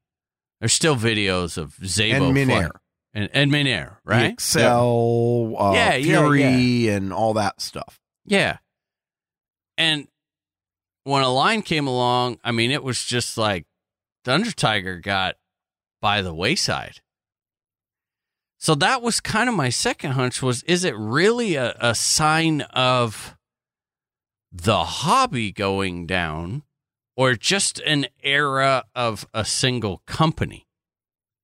Because honestly, if we rewind back to about last year, something that I kind of called them out on, and I still stick with my guns. Align has, in the past, made and and still does, I believe, made great helicopters. They've they've actually they've Mhm. gotten better and better Yep. as the years went on. Yep. Align has supported their helicopters. They've supported pursuing models, right? They've tried to grow. There was one thing Align did not do that I said would ulti- ultimately be their nail in the coffin. And that was they didn't support the hobby. They didn't support the people in the hobby. Align is just a helicopter to this hobby. It's not people. It's not a family. It's not. Yeah, they don't have as personal of a touch. That's right. It's much more corporate. Yep. I mean, I know you got Jamie and a couple of the other guys, but but by and far the Yeah, for the most company part. is very business. yeah, that's right. Yep. Right. It's, it was just money. Crank helicopters out to make money. So how is it that that a company that big that produces helicopters would go down? Well, now we're in an era of there's a lot of really good helicopters out there. We just don't have near the problems that we did before. They're all very capable. Yes, we still deal with some QC issues, you know, with some brands more than others. But for the most part, nobody designs really any fatal flaws in their helicopters anymore. You know, that were just like unfixable. So you have people, you know, I, I use them as an example all the time, like Synergy. Synergy's out there releasing new models, still growing, still trucking along, still selling helicopters. But yet the biggest name is going down. Why? Well, because they're involved. They're there. They're people to talk to. You know, look how involved. in the- actually- yeah, You actually have a face and a name to put with the company. and someone to call, someone to ask questions. You know, you can go to their to their now they've got the whole ranch thing and they're having fun flies and Matt I mean they travel all over going to fun flies. Same thing with SAB. SAB's got pilots out everywhere. Kyle traveling all over the place, doing videos, right? Just the new introduction to the video. When was the last time that someone put out a video? From Align? Yeah. Oh, I don't know. I mean, I, I don't go looking for him, but I haven't seen any lately. So my point is that I kind of don't I I I'm not going to jump to the conclusion that them going down is a sign of the hobby going down. I'm kind of taking it for face value of what'd you think was going to happen? Yeah, it's like bound to catch up with you eventually. Yeah. I mean, companies like MSH are coming in with the Protos. I mean, dude, I I saw it. That's freaking sweet heli. You know? And and they're selling them and people are happy with them. So, eh, but there's there's someone to talk to. Alex is doing a great job for supporting the model. You know, at getting out there, answering questions, going to fun fly. So that's just kind of my personal take on it. I mean, I know they're still really big overseas, and I know, I know there's still a ton of people out there flying, and, and I don't want, you know, maybe tie it back to the last episode where it's like, ooh, what do you do with an outdated model? They're not outdated. This is just a switch of distributorship. They're not going away, but it does, it does kind of just, I don't know. I don't look at it so doom and gloom. I look at it as like a single company's mistake. Mm-hmm. Yep. What do you think? Yeah, I agree. Yeah, I a single company's mistake versus doom and gloom. You mean doom and gloom referring to the downfall of the Yes. hobby. The Yes. sky is Yeah, falling. yeah. I, I mean, yes, I think that you're probably right. Um market pressures and changes certainly influence what a business does, right? And not all businesses make good choices under that kind of pressure. And so if that's the case, then sure. But I still do believe, even if this has no correlation to it, that the helicopter hobby sector is, in the very least, plateaued, if not on a continual downturn. And I, I personally think it's a sign of it if if all of this pans out as you're saying. That's where I'm at. Yeah, I would agree with you, but I'm not. I, and I, you know, kind of to know, fall somewhere in the middle. I don't think that's the only reason, though. Like you're saying, I still think the business decisions and oh, the, oh yeah, yep. the past of the, you know, kind of the path that their company decided to take has led them to this point. But yeah, the helicopter hobby and the plateau, and like you mentioned, maybe even the slight recession has definitely factored into that and maybe exposing some of those decisions um, and making them all that much more critical that you know you need to stay on your game to kind of stay near the top in this hobby I think you need to stay. You need to stay in the hobby to stay Mhm. in the hobby. yeah Does that make sense? yeah you got to stay active you got to Well- keep a pres you know have a presence in the yeah, hobby Yeah, and that that may be Nick the most profound statement of all, and it is. I mean, the implication that nowadays, unlike perhaps four or five or eight or ten years ago, uh, the hobby is dominated by people who have a presence beyond just the company manufacturing the parts and kits, right? I mean, I- would say the biggest company right now, obviously, is SAB. And they, I mean, dude, they're pumping out models and upgrades and new stuff like the old Align used to. But their approach seems different because they are, they maintain a connection with the hobby, with uh, choosing the right personalities on the team um, that go to the events, that reach out, that are in the social media. And it's not to say that Align didn't have people at one point that were like that, but it's a different feel.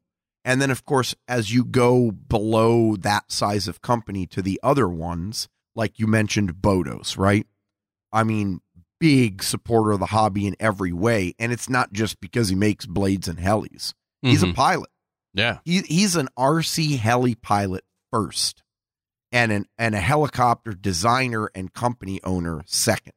And that shows in how he interacts and engages with the community.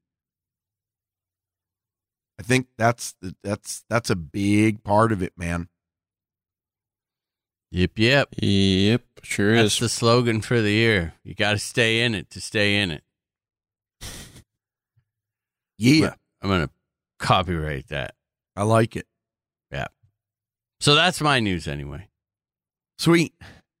I'm I'm going to take the opportunity to shamelessly self-promote for a second with my news. And that is that uh you know, we've been doing myself, Santiago and Ben have been doing a lot of work behind the scenes on the Model Heli Speed Flying Association, MISFA. Misfa. Yeah. and this week, a few days ago, we submitted for public review and comment our draft proposed rules document. And so this covers model classification and competition rules. Um, and uh, once we do get to the point where we have it finalized, uh, we will be releasing it, well, through our organization at least, on a two year ruling cycle to stay consistent with the way AMA and FAI and all the other disciplines observe ruling cycles.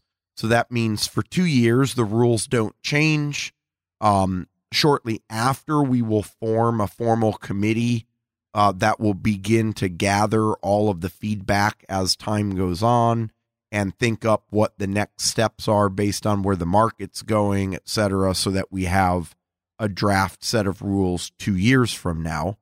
Uh, but, um, you know, where we were in terms of starting the organization and its proximity to the season, we felt it was probably more prudent to get the rules out there, which frankly haven't changed significantly from the last several years, uh, um, rather than getting the committee together and engaging, you know, a few people will engage the whole community through this public review process. So uh, already we've gotten a lot of really positive feedback.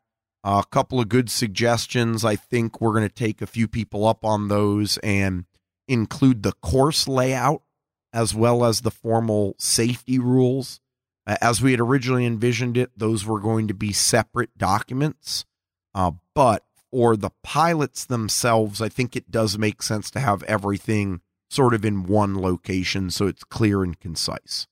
So, if you are a speed person or interested in speed or looking forward to competing this year, uh, go to our Facebook page or uh, HeliFreak in the Speed Helicopters forum and take a look and feel free to comment either publicly or shoot me or Ben or Santiago a private message or an email.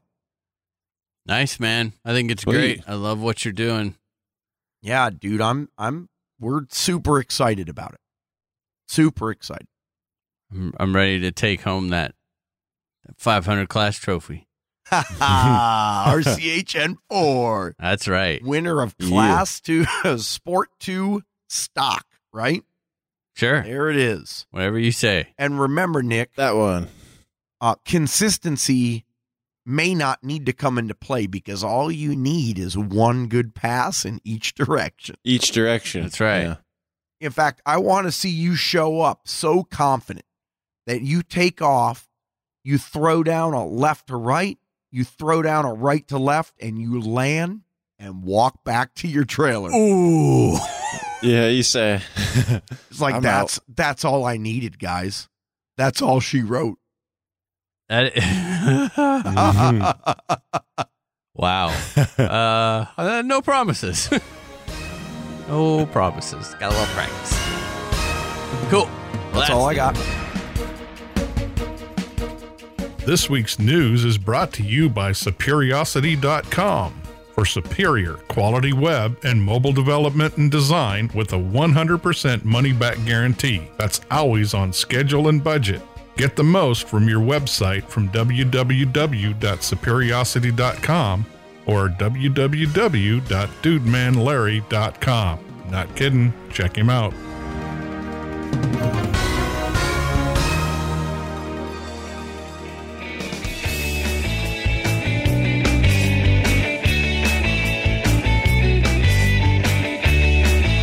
With the crazy schedules that we run around here, having products that can be both technical and convenient is an absolute must. The Revo Electrix Dual Power Lab fits that bill perfectly. With the extensive live data graphing capabilities that the Dual Power Lab offers, I'm never left with a lack of charging and battery information. Not to mention, being able to crank out 40 amps per channel leaves me with charge times that even I can't keep up with. So quit wasting precious time waiting for your packs to be done charging. Pick up a dual power lab to step up your charging game. Thanks, Nick.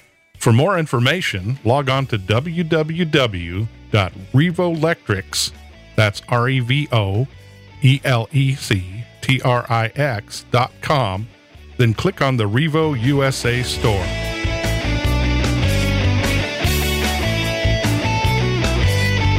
Going to talk about this week? Anyone have a clue? Yes, we are going to talk about a, a topic that is near and dear to my heart at certain phases in my life and not in others. but Not something now. that I am quite certain is near and dear to Nick's every cell in his body and being. Maybe. And that is organization, hobby organization. How do you and I, I want to cover all aspects of it. We'll see how this this progresses, but uh, you know, how do you organize your your workshop or your bench area? How do you organize your tools? How do you organize your models, your parts, your batteries? How do you organize your field setup? You know, you guys got trailers where everything kind of sits there statically and stays organized. But for most people like myself, we we have to do the transition from what's in the garage or the heli room to what's coming with us to the field that day. Um, and then, you know, how how do you organize what you're going to do? What are your tasks in the hobby? Nick's got to do the three blade heli. Then he's got to do the 770 and tune that. You know, what's the thought process? I, I think everyone does it differently. And I- have found sometimes the most profound realizations of how to improve my organization come from a simple conversation with someone else where they're like, "Oh yeah, you know, dude, I I just, you know, I use um individual bins for my parts." And I'm like, "Holy shit. That like that's it. That's what I needed." Yeah. Obvious stuff, right? But you're not always thinking about it cuz you're set in your ways, you got your habits. So that's that's kind of what I want to poke at today. How do you organize your hobby? Nick, I want you to go first, dude, because not only do I know that organization in the hobby is key to you, but even uh, like recently, organization in life has played a role in that. And I, I think is kind of like leaked back into the hobby. Oh man, it's uh, I have to. I mean, it's a necessity now. And when it starts to crumble, it crumbles bad. And and that's how it's kind of I mean, it crumbled bad the last 2 weeks. It's been hectic. I you know, with uh starting the battery review, getting models ready, I've had work hasn't been the greatest. I've uh shot a wedding, so I photographed a wedding in there. I've so I've been dealing with that. My family took off on vacation. Oh my god! I mean, it's just been ridiculous, and I push. I mean, I push hard. So organization, it is just it's a necessity. Um, you know, some as far as models go, you know, uh, at the field, if I if even if I take the trailer out of it, back in the day, it was I wanted to take one storage bin assembly thing, you know, the big storage box or whatever. And my goal was to get as much as possible in that box. Um, y- you know, I needed okay, have a set of skids for this heli, have a skid set of skids for that one. Make sure and have ball links for both. And so I kind of had this like a little grab bag of easy crash parts, if that makes sense. Yep. Um, The typical stuff. yeah, and I had to have certain tools and this and that. And I did that for a long time. And I, you know, it, it worked. But what's funny, and, and maybe it's, you know, I used to be able to spend more time out at the field. So I think that might have been more important. But I swear, no matter how much I did that, I always had one thing that kept me from getting that heli back in the air. You know, I, I just very rarely had a crash or a tip over that I magically just had those parts to fix it. So now, I mean, call it a little weird, but I've I opt for the more helis and less parts. So rather than just say I'm going to bring these two to the field, and then you know make sure I have all my spare parts for those two or whatever. I just don't really worry about it, and I'll bring maybe three instead. And if one has a problem, just shove it and fly. Because I used to spend too much time tinkering at the field. Yes. And it, mm-hmm. it, the nice part is that what you can do then is, you know, I use the little Rubbermaid containers. They're cheap. Get them at Walmart. You know, they're like two or three bucks a piece. Little clear plastic ones, about the a ones that shoebox. are like what? They're- yeah, they're about a, the Shoebox. size of Yeah. a shoebox. Yep. They're Yeah. ten or twelve inches long, four or five inches tall, six or so inches wide. Yep. And I have, Yep. boy, let me tell you, I got a lot of them, probably a dozen. And one's Velcro, one's wire, one, you know, I have two for my 700 comps. I have one for the 500 570. I've got one for the 380. And, and I just, I mean, yeah, spare electronics, this, that. Those are like the greatest thing ever for me because mm-hmm. I know that if I go to that bin, and I don't have it in that bin, I just don't have it Yep. Everything that you can fit in there is in there. for that for that deal. Like Yeah. if I go there for servo wire and there's no servo wire, I'm flat ass out of servo wire. I don't have to go looking Sit well, did I leave a little 12 inch scrap been in my drawer in my field box, Yeah. but maybe I have two more. No, I just don't mess with that. So that's how I organize my bigger parts. My you know, I do have a blade box and some blade holders for organizing blades. I don't think that's a problem with a lot of people. Um, the smaller stuff, so I go for the fish and tackle boxes. You know, they're maybe 12 inches long, six, seven inches tall, I would say, and I don't know, Yep. inch and a half deep, two, two inches deep, maybe somewhere around in there. I, again, I have one of those for every heli that I have. Oh, the ones with the little compartments. That's right. Okay. So I have two of those for my 700 just because I keep more 700 parts on stock. That's where all my pinions, ball links, balls, uh, I mean, servo arms, all of the small stuff goes into there. And why? So that I can see it. I flip open the lid, I look. There's no digging around with your pinky fingered or something to try and find something. You know, to have all of those little components thrown in that that that Mhm. Rubbermaid shoebox would suck. Well, it's one layer deep. That's right. It's one layer You only deep. have one layer deep of parts, so you can easily inventory and see what's in there. Yeah. So that's and that going to that method of organization for my spares really changed everything because when it comes time for me to place an order, like I just placed an order and uh, my my son came home today and I was like uh, he goes, "Oh, what are you doing, dad?" I said, "Oh, I got my spare parts order." And he looked up and he's like his jaw hit the floor. He goes, "Dad, you ordered 72 items." and I'm like, okay, yes. Yeah, I did. But. what was neat was that I just went down the list and I grabbed the bin. It was like, okay, I set my 570 Rubbermaid bin there and I set my 570 little parts tackle bin.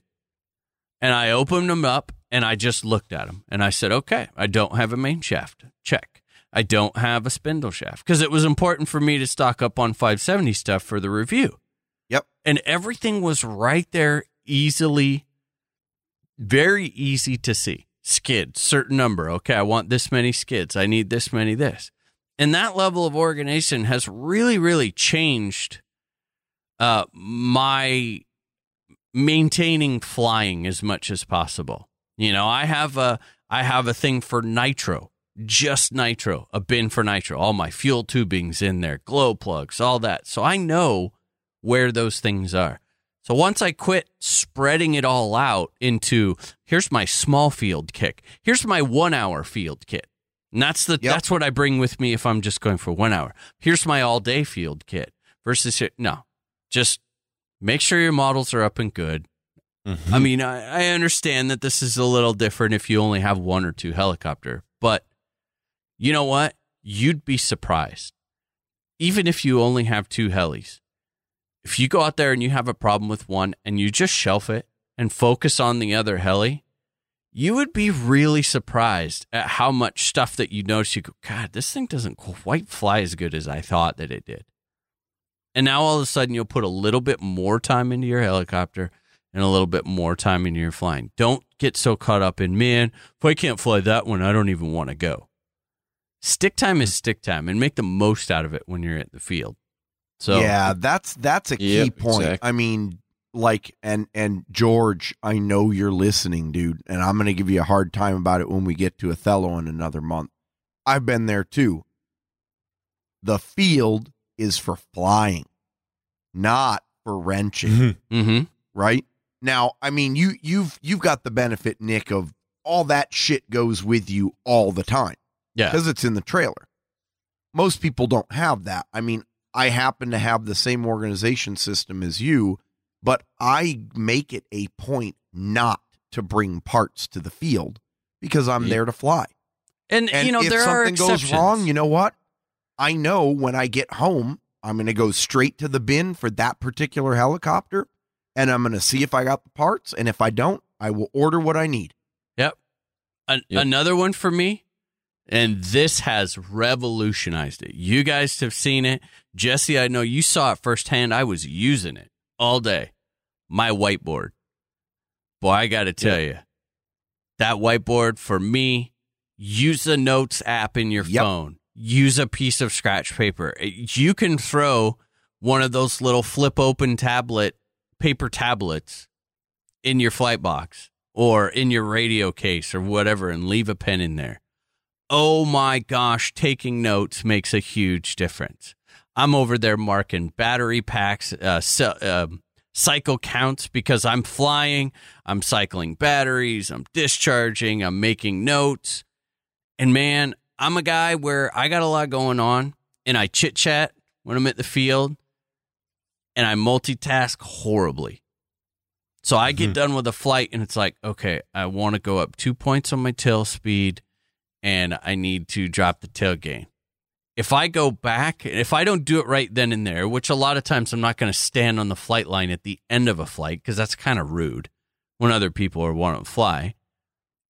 I just walk right in and make a quick note on the whiteboard. Do this. Yep. Then I can casually take my battery out, bullshit with the guys or whatever. And then what was I going to do? Oh, yeah, yeah, that's right. Okay, cool. There. Man, yep. What a huge difference. Have a page for each helicopter. And and use it for, you know, what do I need to work on? Hey, in my spare time, don't forget you're due to change your tail case bearings. Have yep. those notes in there. Yep, yep. Talk about an efficiency difference. Wow, it's huge. Yeah, I use I I have a whiteboard for when I'm in my shop area, but I find that I actually use my notes app on my phone a lot more. And okay. and I actually have just like so and I I, I won't go over all those details again because you pretty much nailed it in terms of like organization of parts, Nick. That's exactly how I do it bin for every helicopter. For the notes, I do the same thing. I have a note on my phone for every helicopter. So you can go into my phone and you could click on, you know, TDR. Oh, um, need to get new bearings, uh, new set of blades. Uh, probably need to replace the bell crank in a little bit because it looks bent or whatever. Or the parts list for the rebuild of the Diablo or a new helicopter like the TDR 2. Kit's on its way, got an ESC, don't have a motor and servos yet. Going, you know, going, go and buy motor and servos. And it yeah. it makes a big difference, dude, because I don't care what anyone says. Some people are better at it than others. But what multitasking really is, is doing a couple of things at the same time really shittily. Yeah.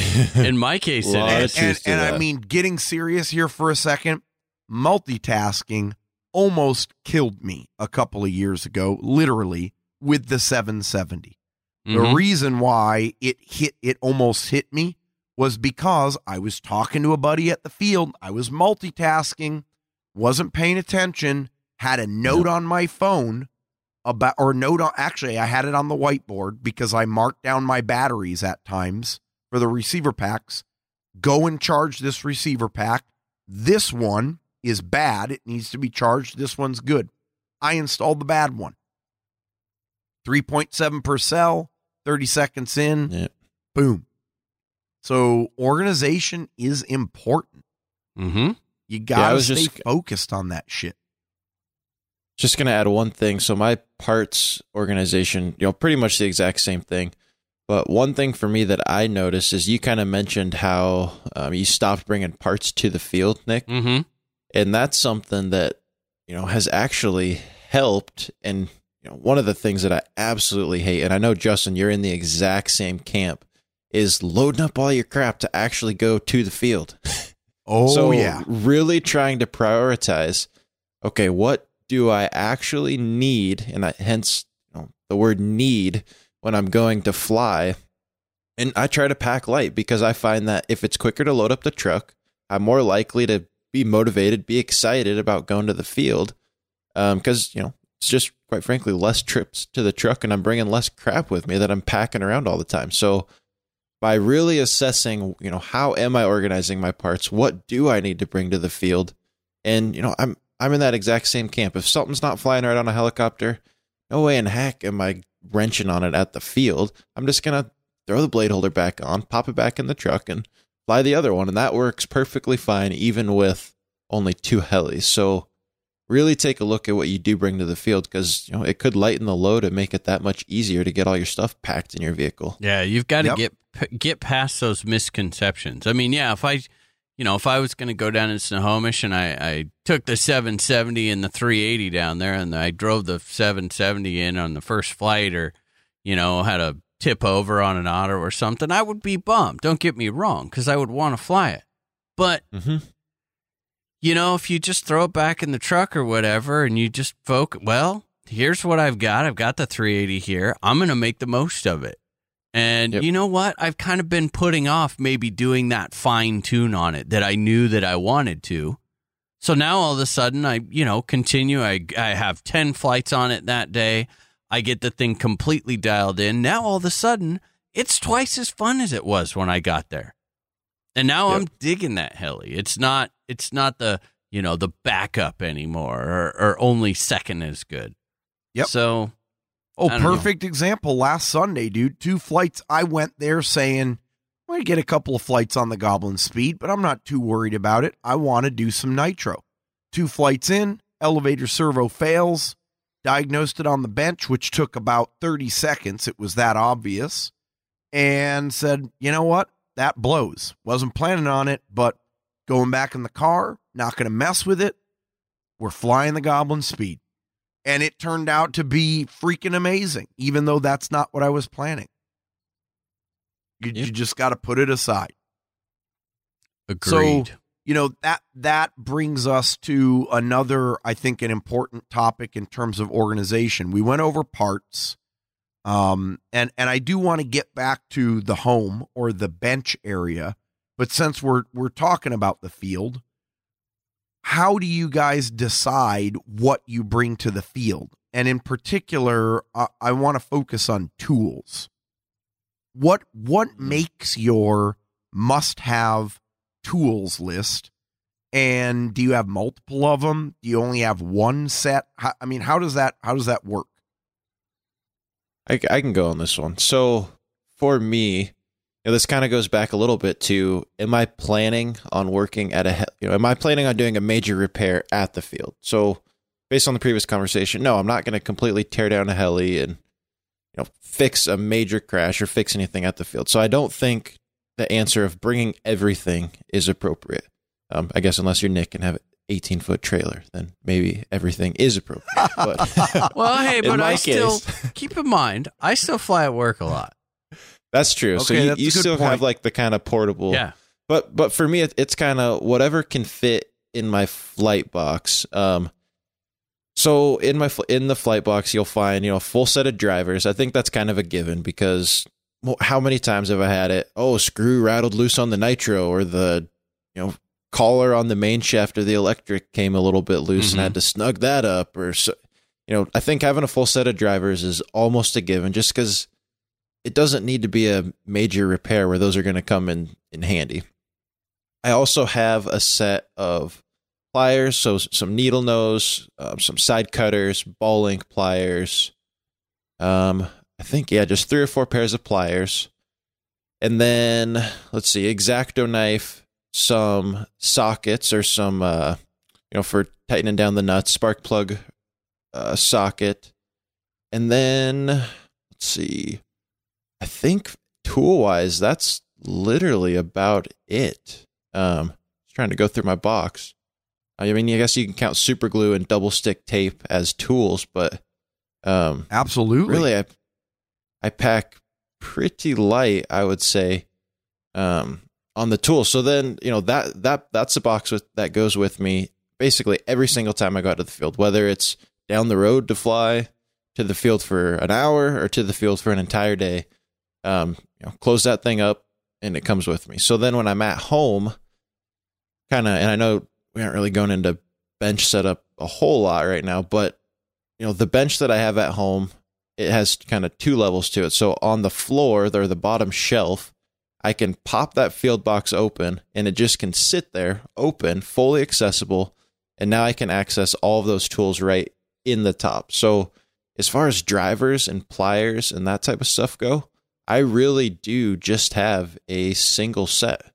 Um, I mean, I got a bunch of busted, broken ones that I you know have thrown thrown in some drawers and stuff at home and various boxes and stuff that I have. But as far as what I'm using on a regular basis, it's uh it's one set that goes in the field box, and then like I mentioned, once I get home, prop that up and uh, wrenching in the garage. I'm pulling from basically those exact same tools with some extras, you know, that I'm keeping at home that I wouldn't require that I wouldn't say are required field tools.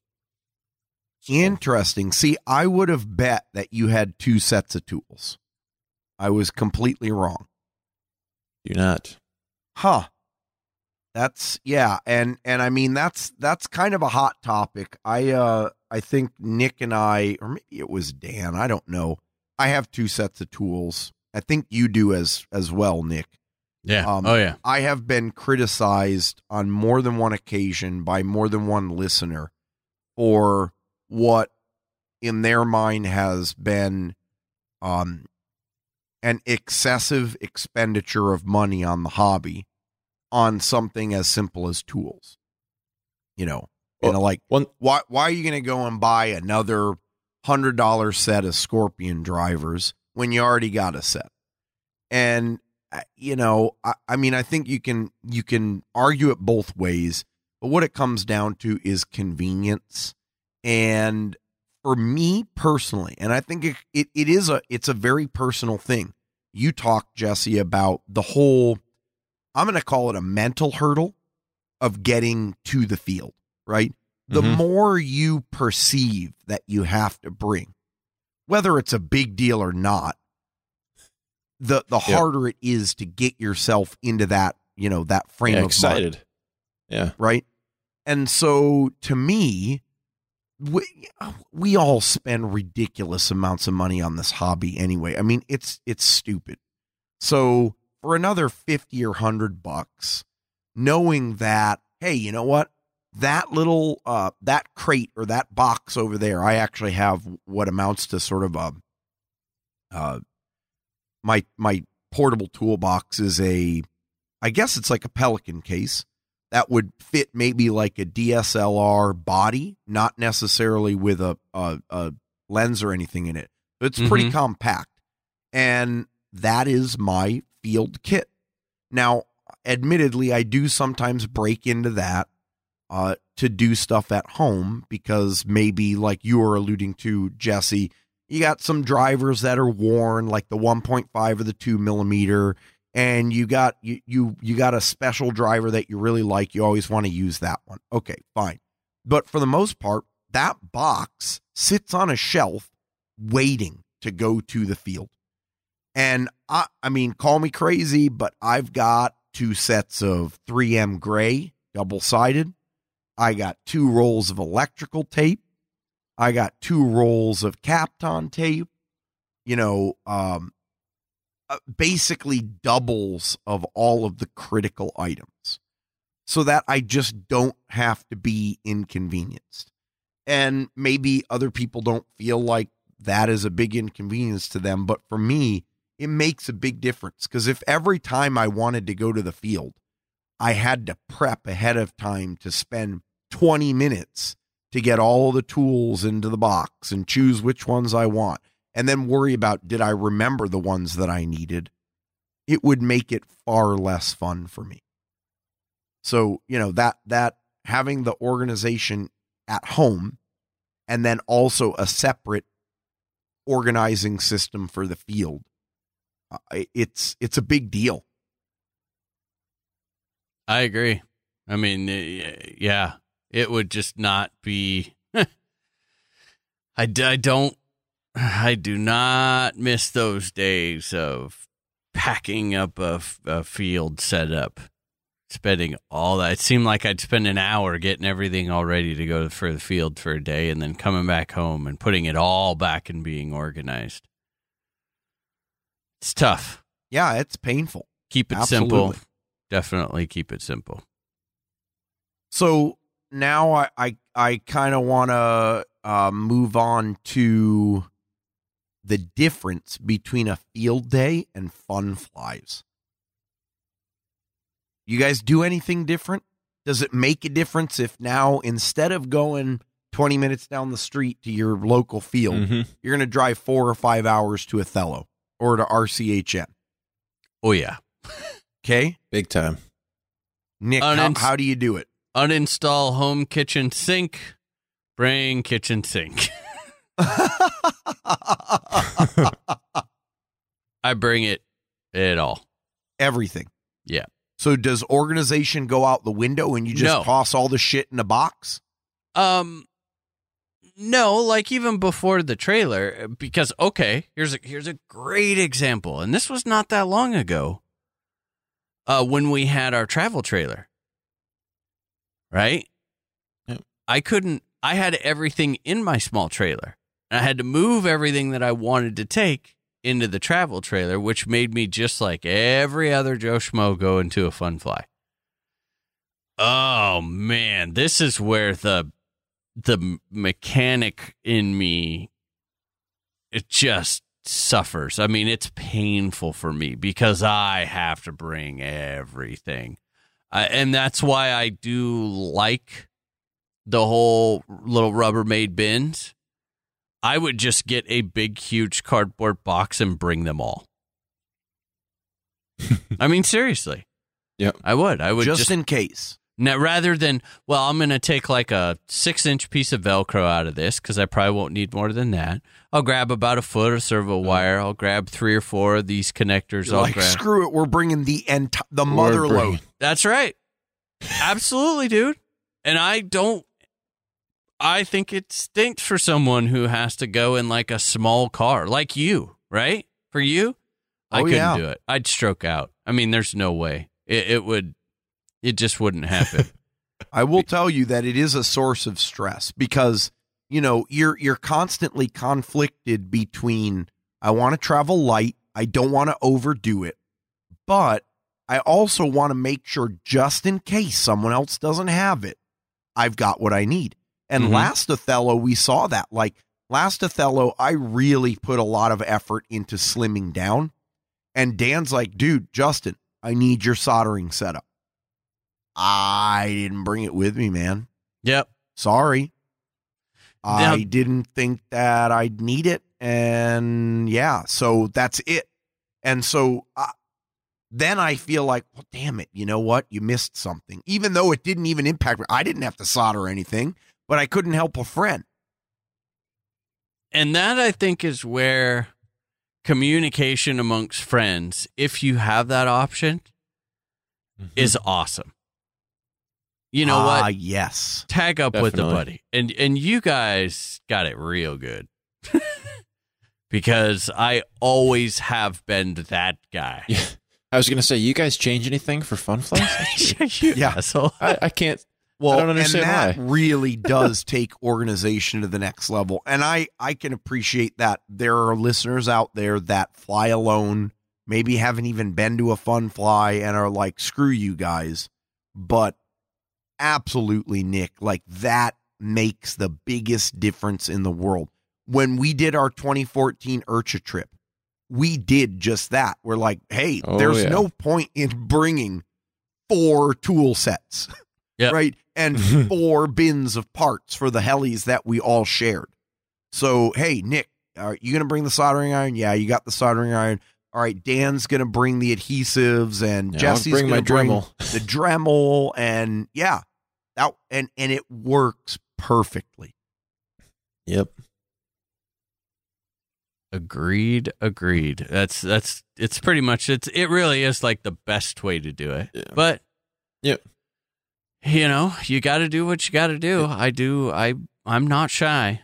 You know, but Well, no, also I- don't don't pack yourself miserable too. You know, don't make it to where it takes away from your fun fly experience. Um because, you know, a lot of it is hanging out and having fun and God, there's amazing people at Fun Flies. Amazing people. And if you're you know, if you're too shy to walk up and down the flight line, ask them, well, find the loudest person that you there and ask them if they have the tool. And if not, they'll go find it for you. Oh yeah, dude. There's all Yeah, sorts of someone sharing will have it. going on. Yeah.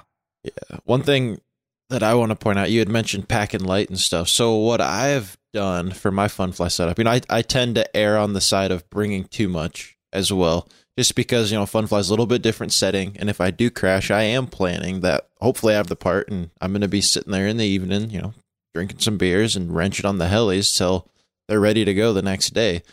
So what I kind of do is almost permanently now is I have those three drawer kind of Rubbermaid um deals. They're not really dressers, but you know you know what I'm talking about. yeah. Yeah, yeah. yeah. About three three feet tall. They have three drawers on the front, and so I will completely kind of once the fun fly season gets going, convert one of those into basically a fun fly um drawer system where Oh.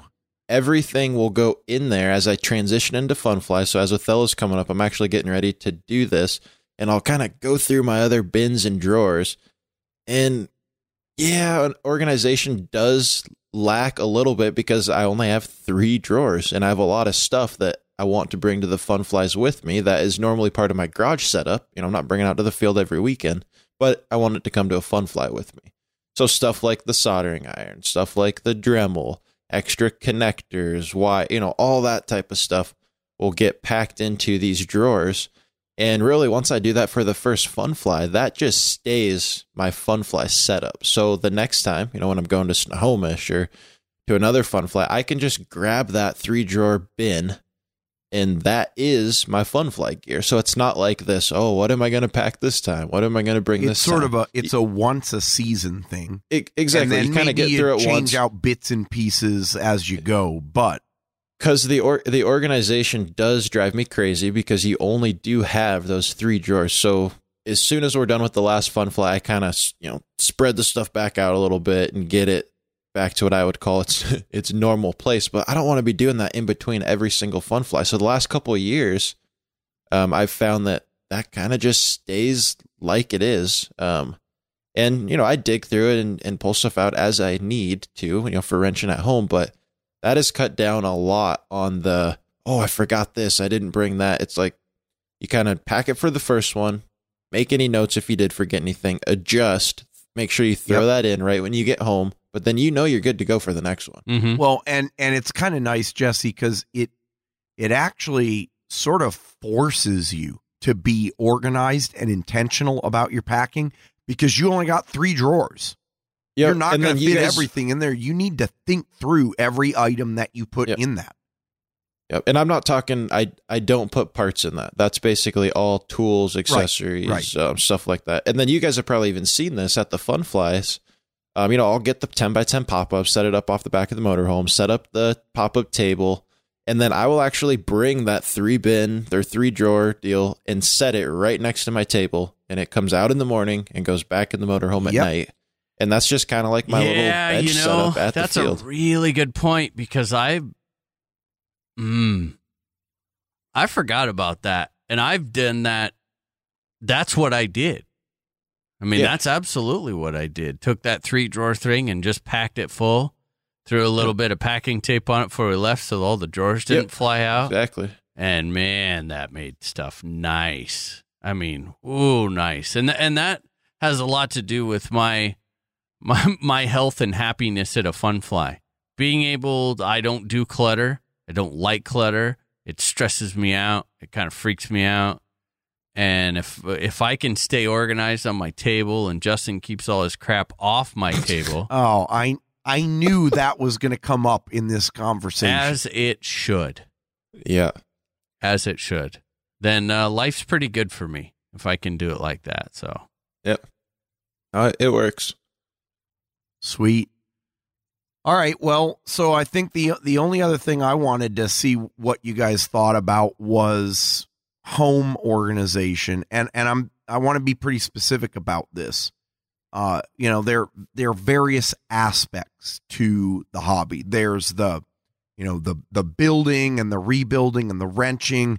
I'll characterize that as kind of the mechanical aspects of it.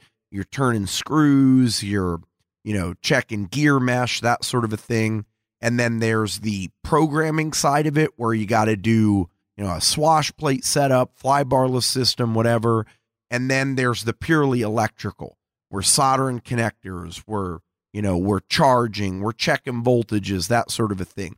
Do you guys have a system at home where those activities are separated? Do they all occur in the same location on the bench? And you're just very good about, you know, completing one task, cleaning it up, and then moving to the next. How how do you deal with that? Jesse, why don't you talk? Because you've got the recent garage thing going on. So you've kind of Yeah, had a so- chance to do it fresh from scratch. Yeah, so with the you know the recent setup and kind of what I went through a year ago with my garage was trying to I, I kind of took the approach of get as much bench space as I possibly can. and claim as much of the garage as I can, I should say. Um, so the bench that I got, I actually took an old solid wood door, just flat. There's no features to the door, just completely solid. Put it on its side, put some 4x4 posts underneath it, built in a bottom shelf. So I got this 36 inch by about 7 foot um, main bench, and then I keep a little side table um, off to the side of that, which is about you know 30 inches by another 4 feet.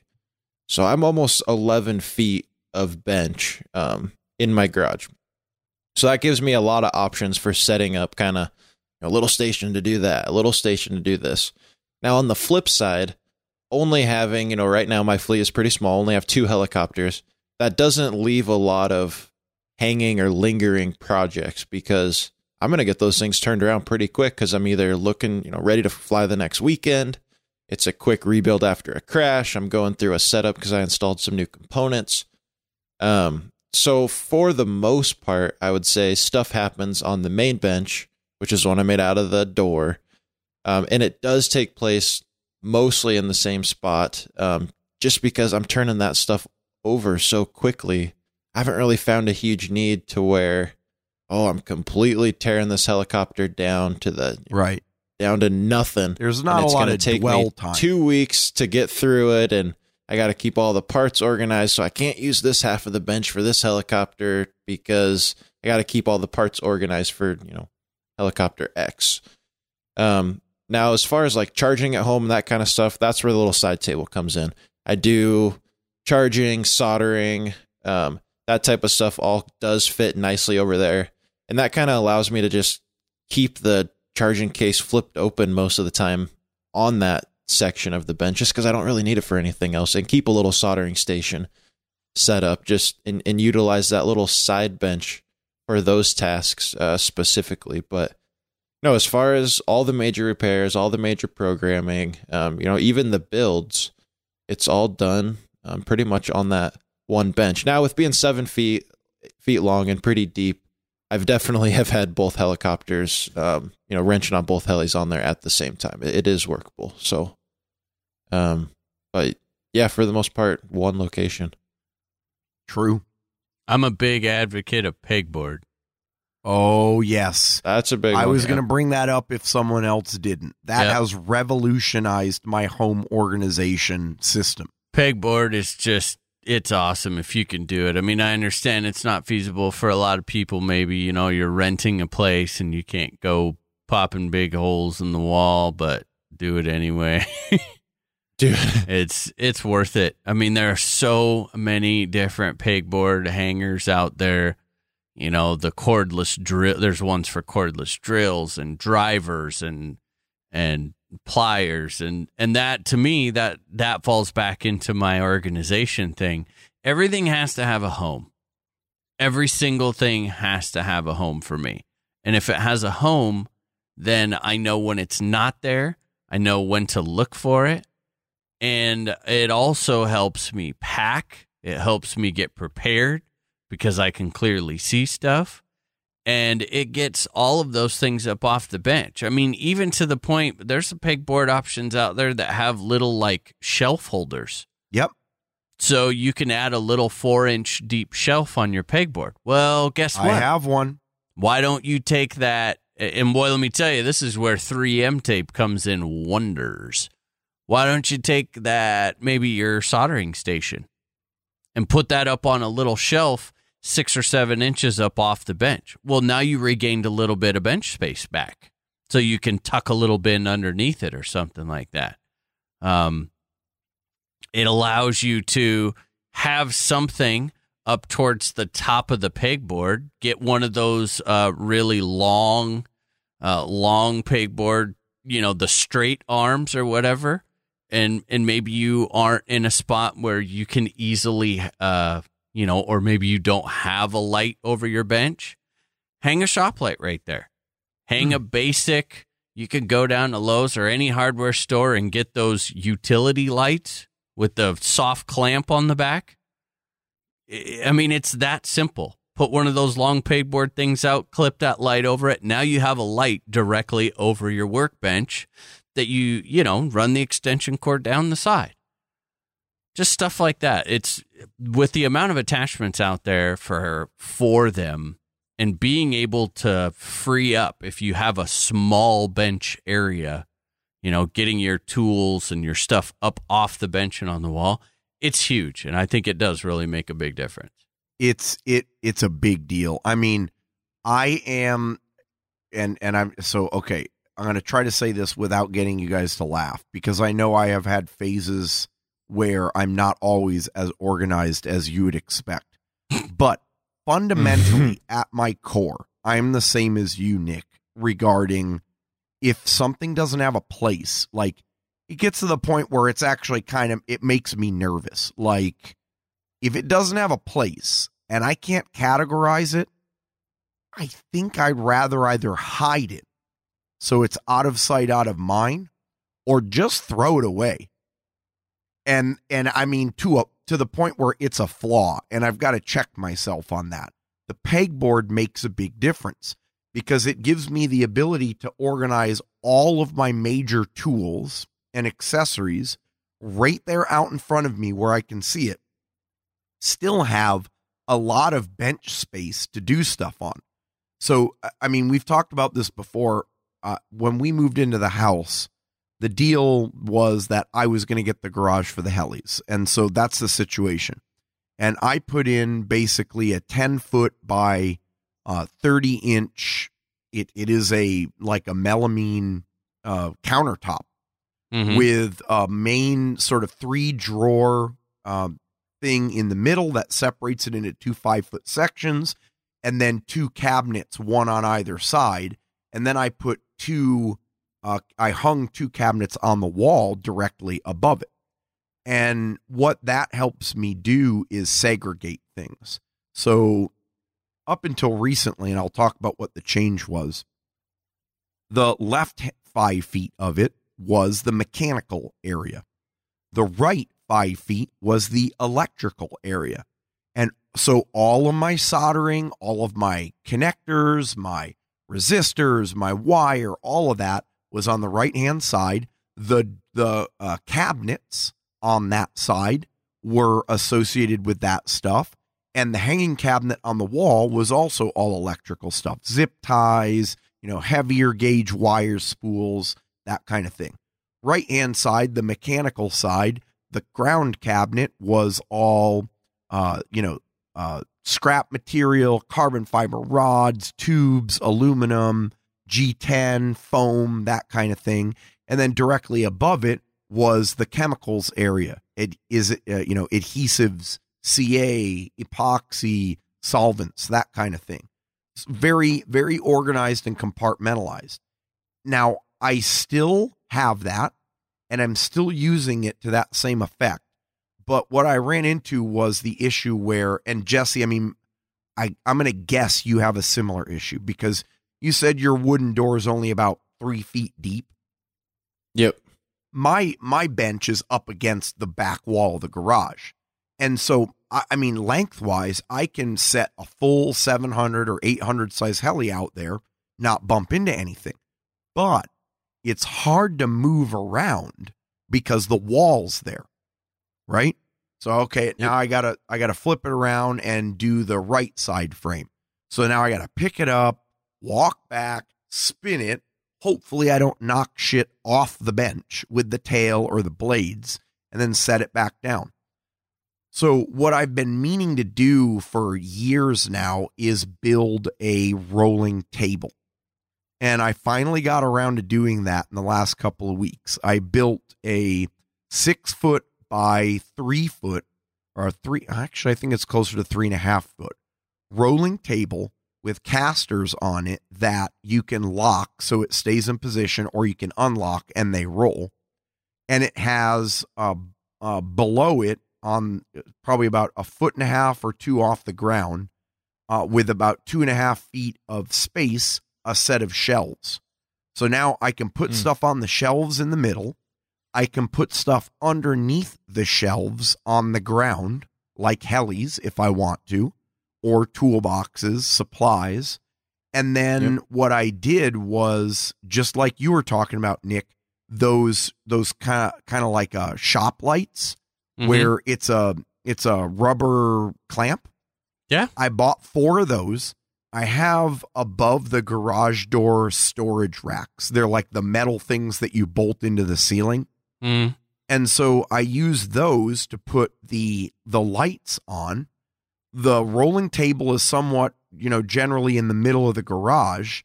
And then I ran a 50 foot extension cable from one of the sockets on the sidewall across one of the storage racks on the ceiling and dropped a loop of wire down to this rolling table with enough slack that I can basically drop the locks on the wheels and roll this thing around and the power comes with me. Yeah. And that is Nice. my new heli bench because now I'm in the middle of the room. I can move a seven or 800 heli around. I'm not knocking Yep. stuff over. I've got shelves. I've got power. I, I mean, it has revolutionized my experience. It's, it's a big deal. So I'm Nice. happy about that. And then I also did to organize at the field.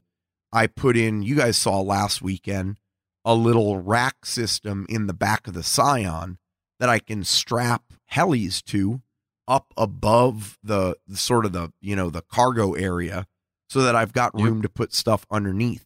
And that, you know, that goes back to what you were saying, Jesse, in term it's a simple organizational tool, but it makes me less stressed about getting ready for the field because no longer is it a jigsaw puzzle anymore where it's like, oh, let's see what Tetris game I can play this time to fit all Yeah. the shit in the back of the car.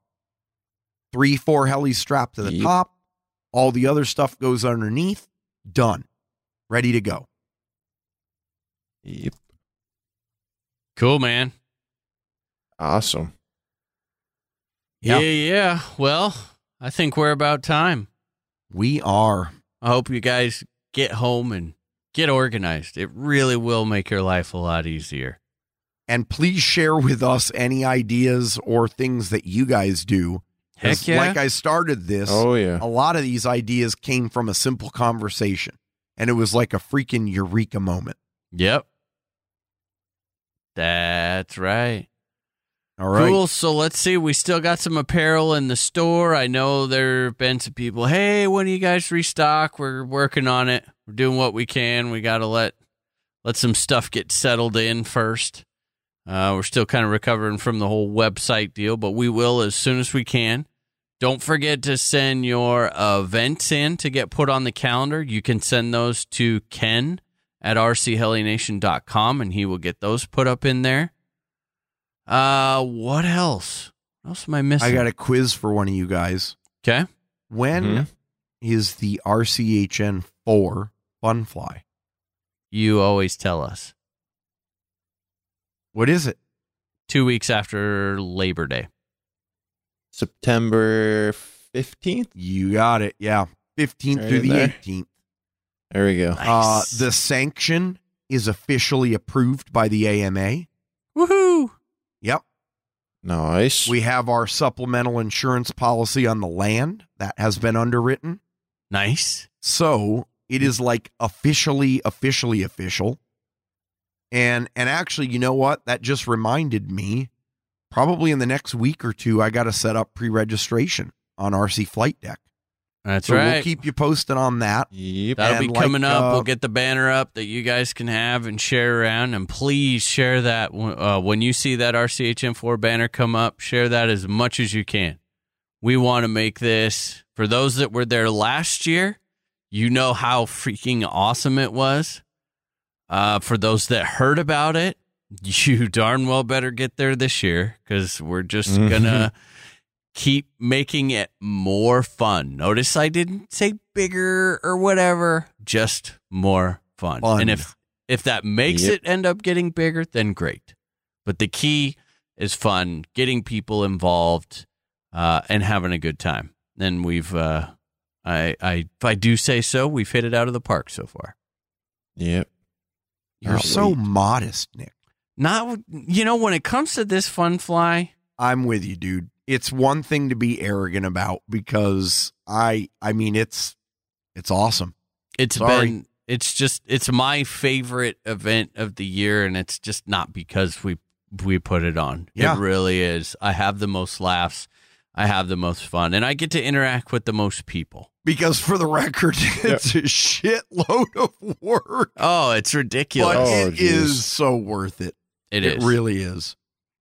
So if you guys have any question uh, questions about the Fun Fly accommodations or anything like that, we will have um, like last year, Justin. We did a web page for it, right? Yep, we'll have a new web page up soon. We'll With have the RC flight deck. We'll have a Facebook event. And then, of course, if you can't find any of those or it doesn't give you the info you need, shoot one of us an email. And you know another great Yep. idea. Any questions that you have, we have a lot of uh, local pilots and people that attended that are members on HeliFreak. Put a post up at, in the HeliFreak forum. Be just like, hey, traveling in, want to know about this. These guys are awesome in there. They'll totally get you taken care of. I know that, um, which is another thing that I should also mention. You know, we're coming into our, our spring season here. We have a lot of stuff going on, just you know, obviously, with we're going to be flying more, but uh, more family stuff. So, guys, I know that I can speak for myself and probably everyone here. We're all starting to lack on the messages and the emails and the response. Just know that if we don't get to it, it's don't please don't take it personally. We're trying to find a balance for us, and in order for us to come back week after week and be excited and absolutely love every second of what we do, um, we do have to balance a little bit of apparently real life does come into play. Um, I, I know, damn, believe me, if there was a way that we could all figure out where we didn't have to work and we could just do this, it would be totally different. So, uh, f- just a personal note from me, and like I said, I'm sure I can speak for everyone else. If, if you don't see one back, please don't take it personal. But you know, throw throw a thread up on HeliFreak, and um, you know, everyone will do the best they can to help. And and we still we see them. It's just and it's hard because you see the messages come in. You're like, ah, I want to, but there's just so much going on. You got to maintain a good balance. Yeah, I agree completely. And I, I will add to that, not only emphasize that if you don't hear back from us, it's not personal. It's because there are 38 other emails ahead of you, and we tend to try to answer them in the order that they were received. Yeah, Um, yep. just like a call center. yeah. Uh, Just Like a but- call center. But a um, really I will crappy say call that the the little Been hold hint for a or long the time. cheat code is for me personally, and I, I will not speak for you guys because I don't know if you agree. The ideal method to get a hold of me and get a quick response is Facebook Messenger. I know not everyone's on Facebook, and I respect that. Um, but for those who are that do want to get in contact, it is rare that I let one of those messages go longer than half a day or a day, and I get them frequently. The emails are a lot more Oh. challenging to reply to. Yeah. emails they are really definitely the toughest. I would because say I mean I, yeah. I can get a wall of text and I don't want to shoot off a three line answer. That's disrespectful. I want to sit there and think through and answer all the items. Whereas Yep. I, I mean functionally Facebook Messenger can't really do a wall of text and it, you know, yeah, I guess you could. Most people do it in phrases, small bits and pieces. That's, That's a another little, a lot easier. That's another big, big tidbit right there. We've got a couple of them. I'm sorry, I'm just not going to have the time. I can't. I mean, dude, I'd have to grab a cup of coffee and go out on the porch and, and take an evening to read some of these. And I love them. I'm I'm glad, but it's just I don't we we try not to give these half-ass replies and it just makes it tough. So, you know, those who know, there are there are regular people that I contact with that they got it dialed, man. It's it's short quick questions or Mhm. short comments and we get right to the point and and and you'll you'll get a lot lot more response. But um, Prompt response yeah, so I'll be for me personally, probably my Nicklen RCHN Facebook page. Send me a message through there. I've got a couple of them through my personal Facebook page. I do not do anything through Helly's there. And if I do not know you personally uh, and interact with you outside of the hobby, then I don't I don't friend request people there myself just to keep my family in sanity. Cool. yep. Well, let's do some emails. Justin, if I wanted to get a hold of you, how would I do that? You could send me an email to justin at rchelination.com or catch me on Facebook or the forums as Justin Pucci. Jesse. You could send me an email to jesse at rchelination.com or catch me on Facebook as well. Awesome. And if you wanted to get a hold of Dan, you could send him an email at dan at rchelination.com or uh, Dan K. Reed on HeliFreak. If you wanted to get in touch with me, you could send me an email at nick at rchelination.com or as we discussed, probably the best way is on my Nick Len RCHN Facebook page through the messenger there. If you have uh, any events or question about apparel or citizen membership, send Ken an email at ken at rchelination.com. Yeah. Well, it's another. Anyone want to take us out? I will take us out. Awesome. This has been episode number 228. We sure hope you enjoyed listening to this episode as much as we enjoyed making it. And we will see you next week. You're going to be in the hobby, you got to be in there. Later, guys. This has been a production of RC Heli Nation LLC and is brought to you by Soco Heli Tools, Progressive RC, Revo Electrix USA, Lower Heli, BK Servos, Spartan Flybarless Systems, and Superiosity. If you have any comments, questions, or suggestions, please feel free to send us an email.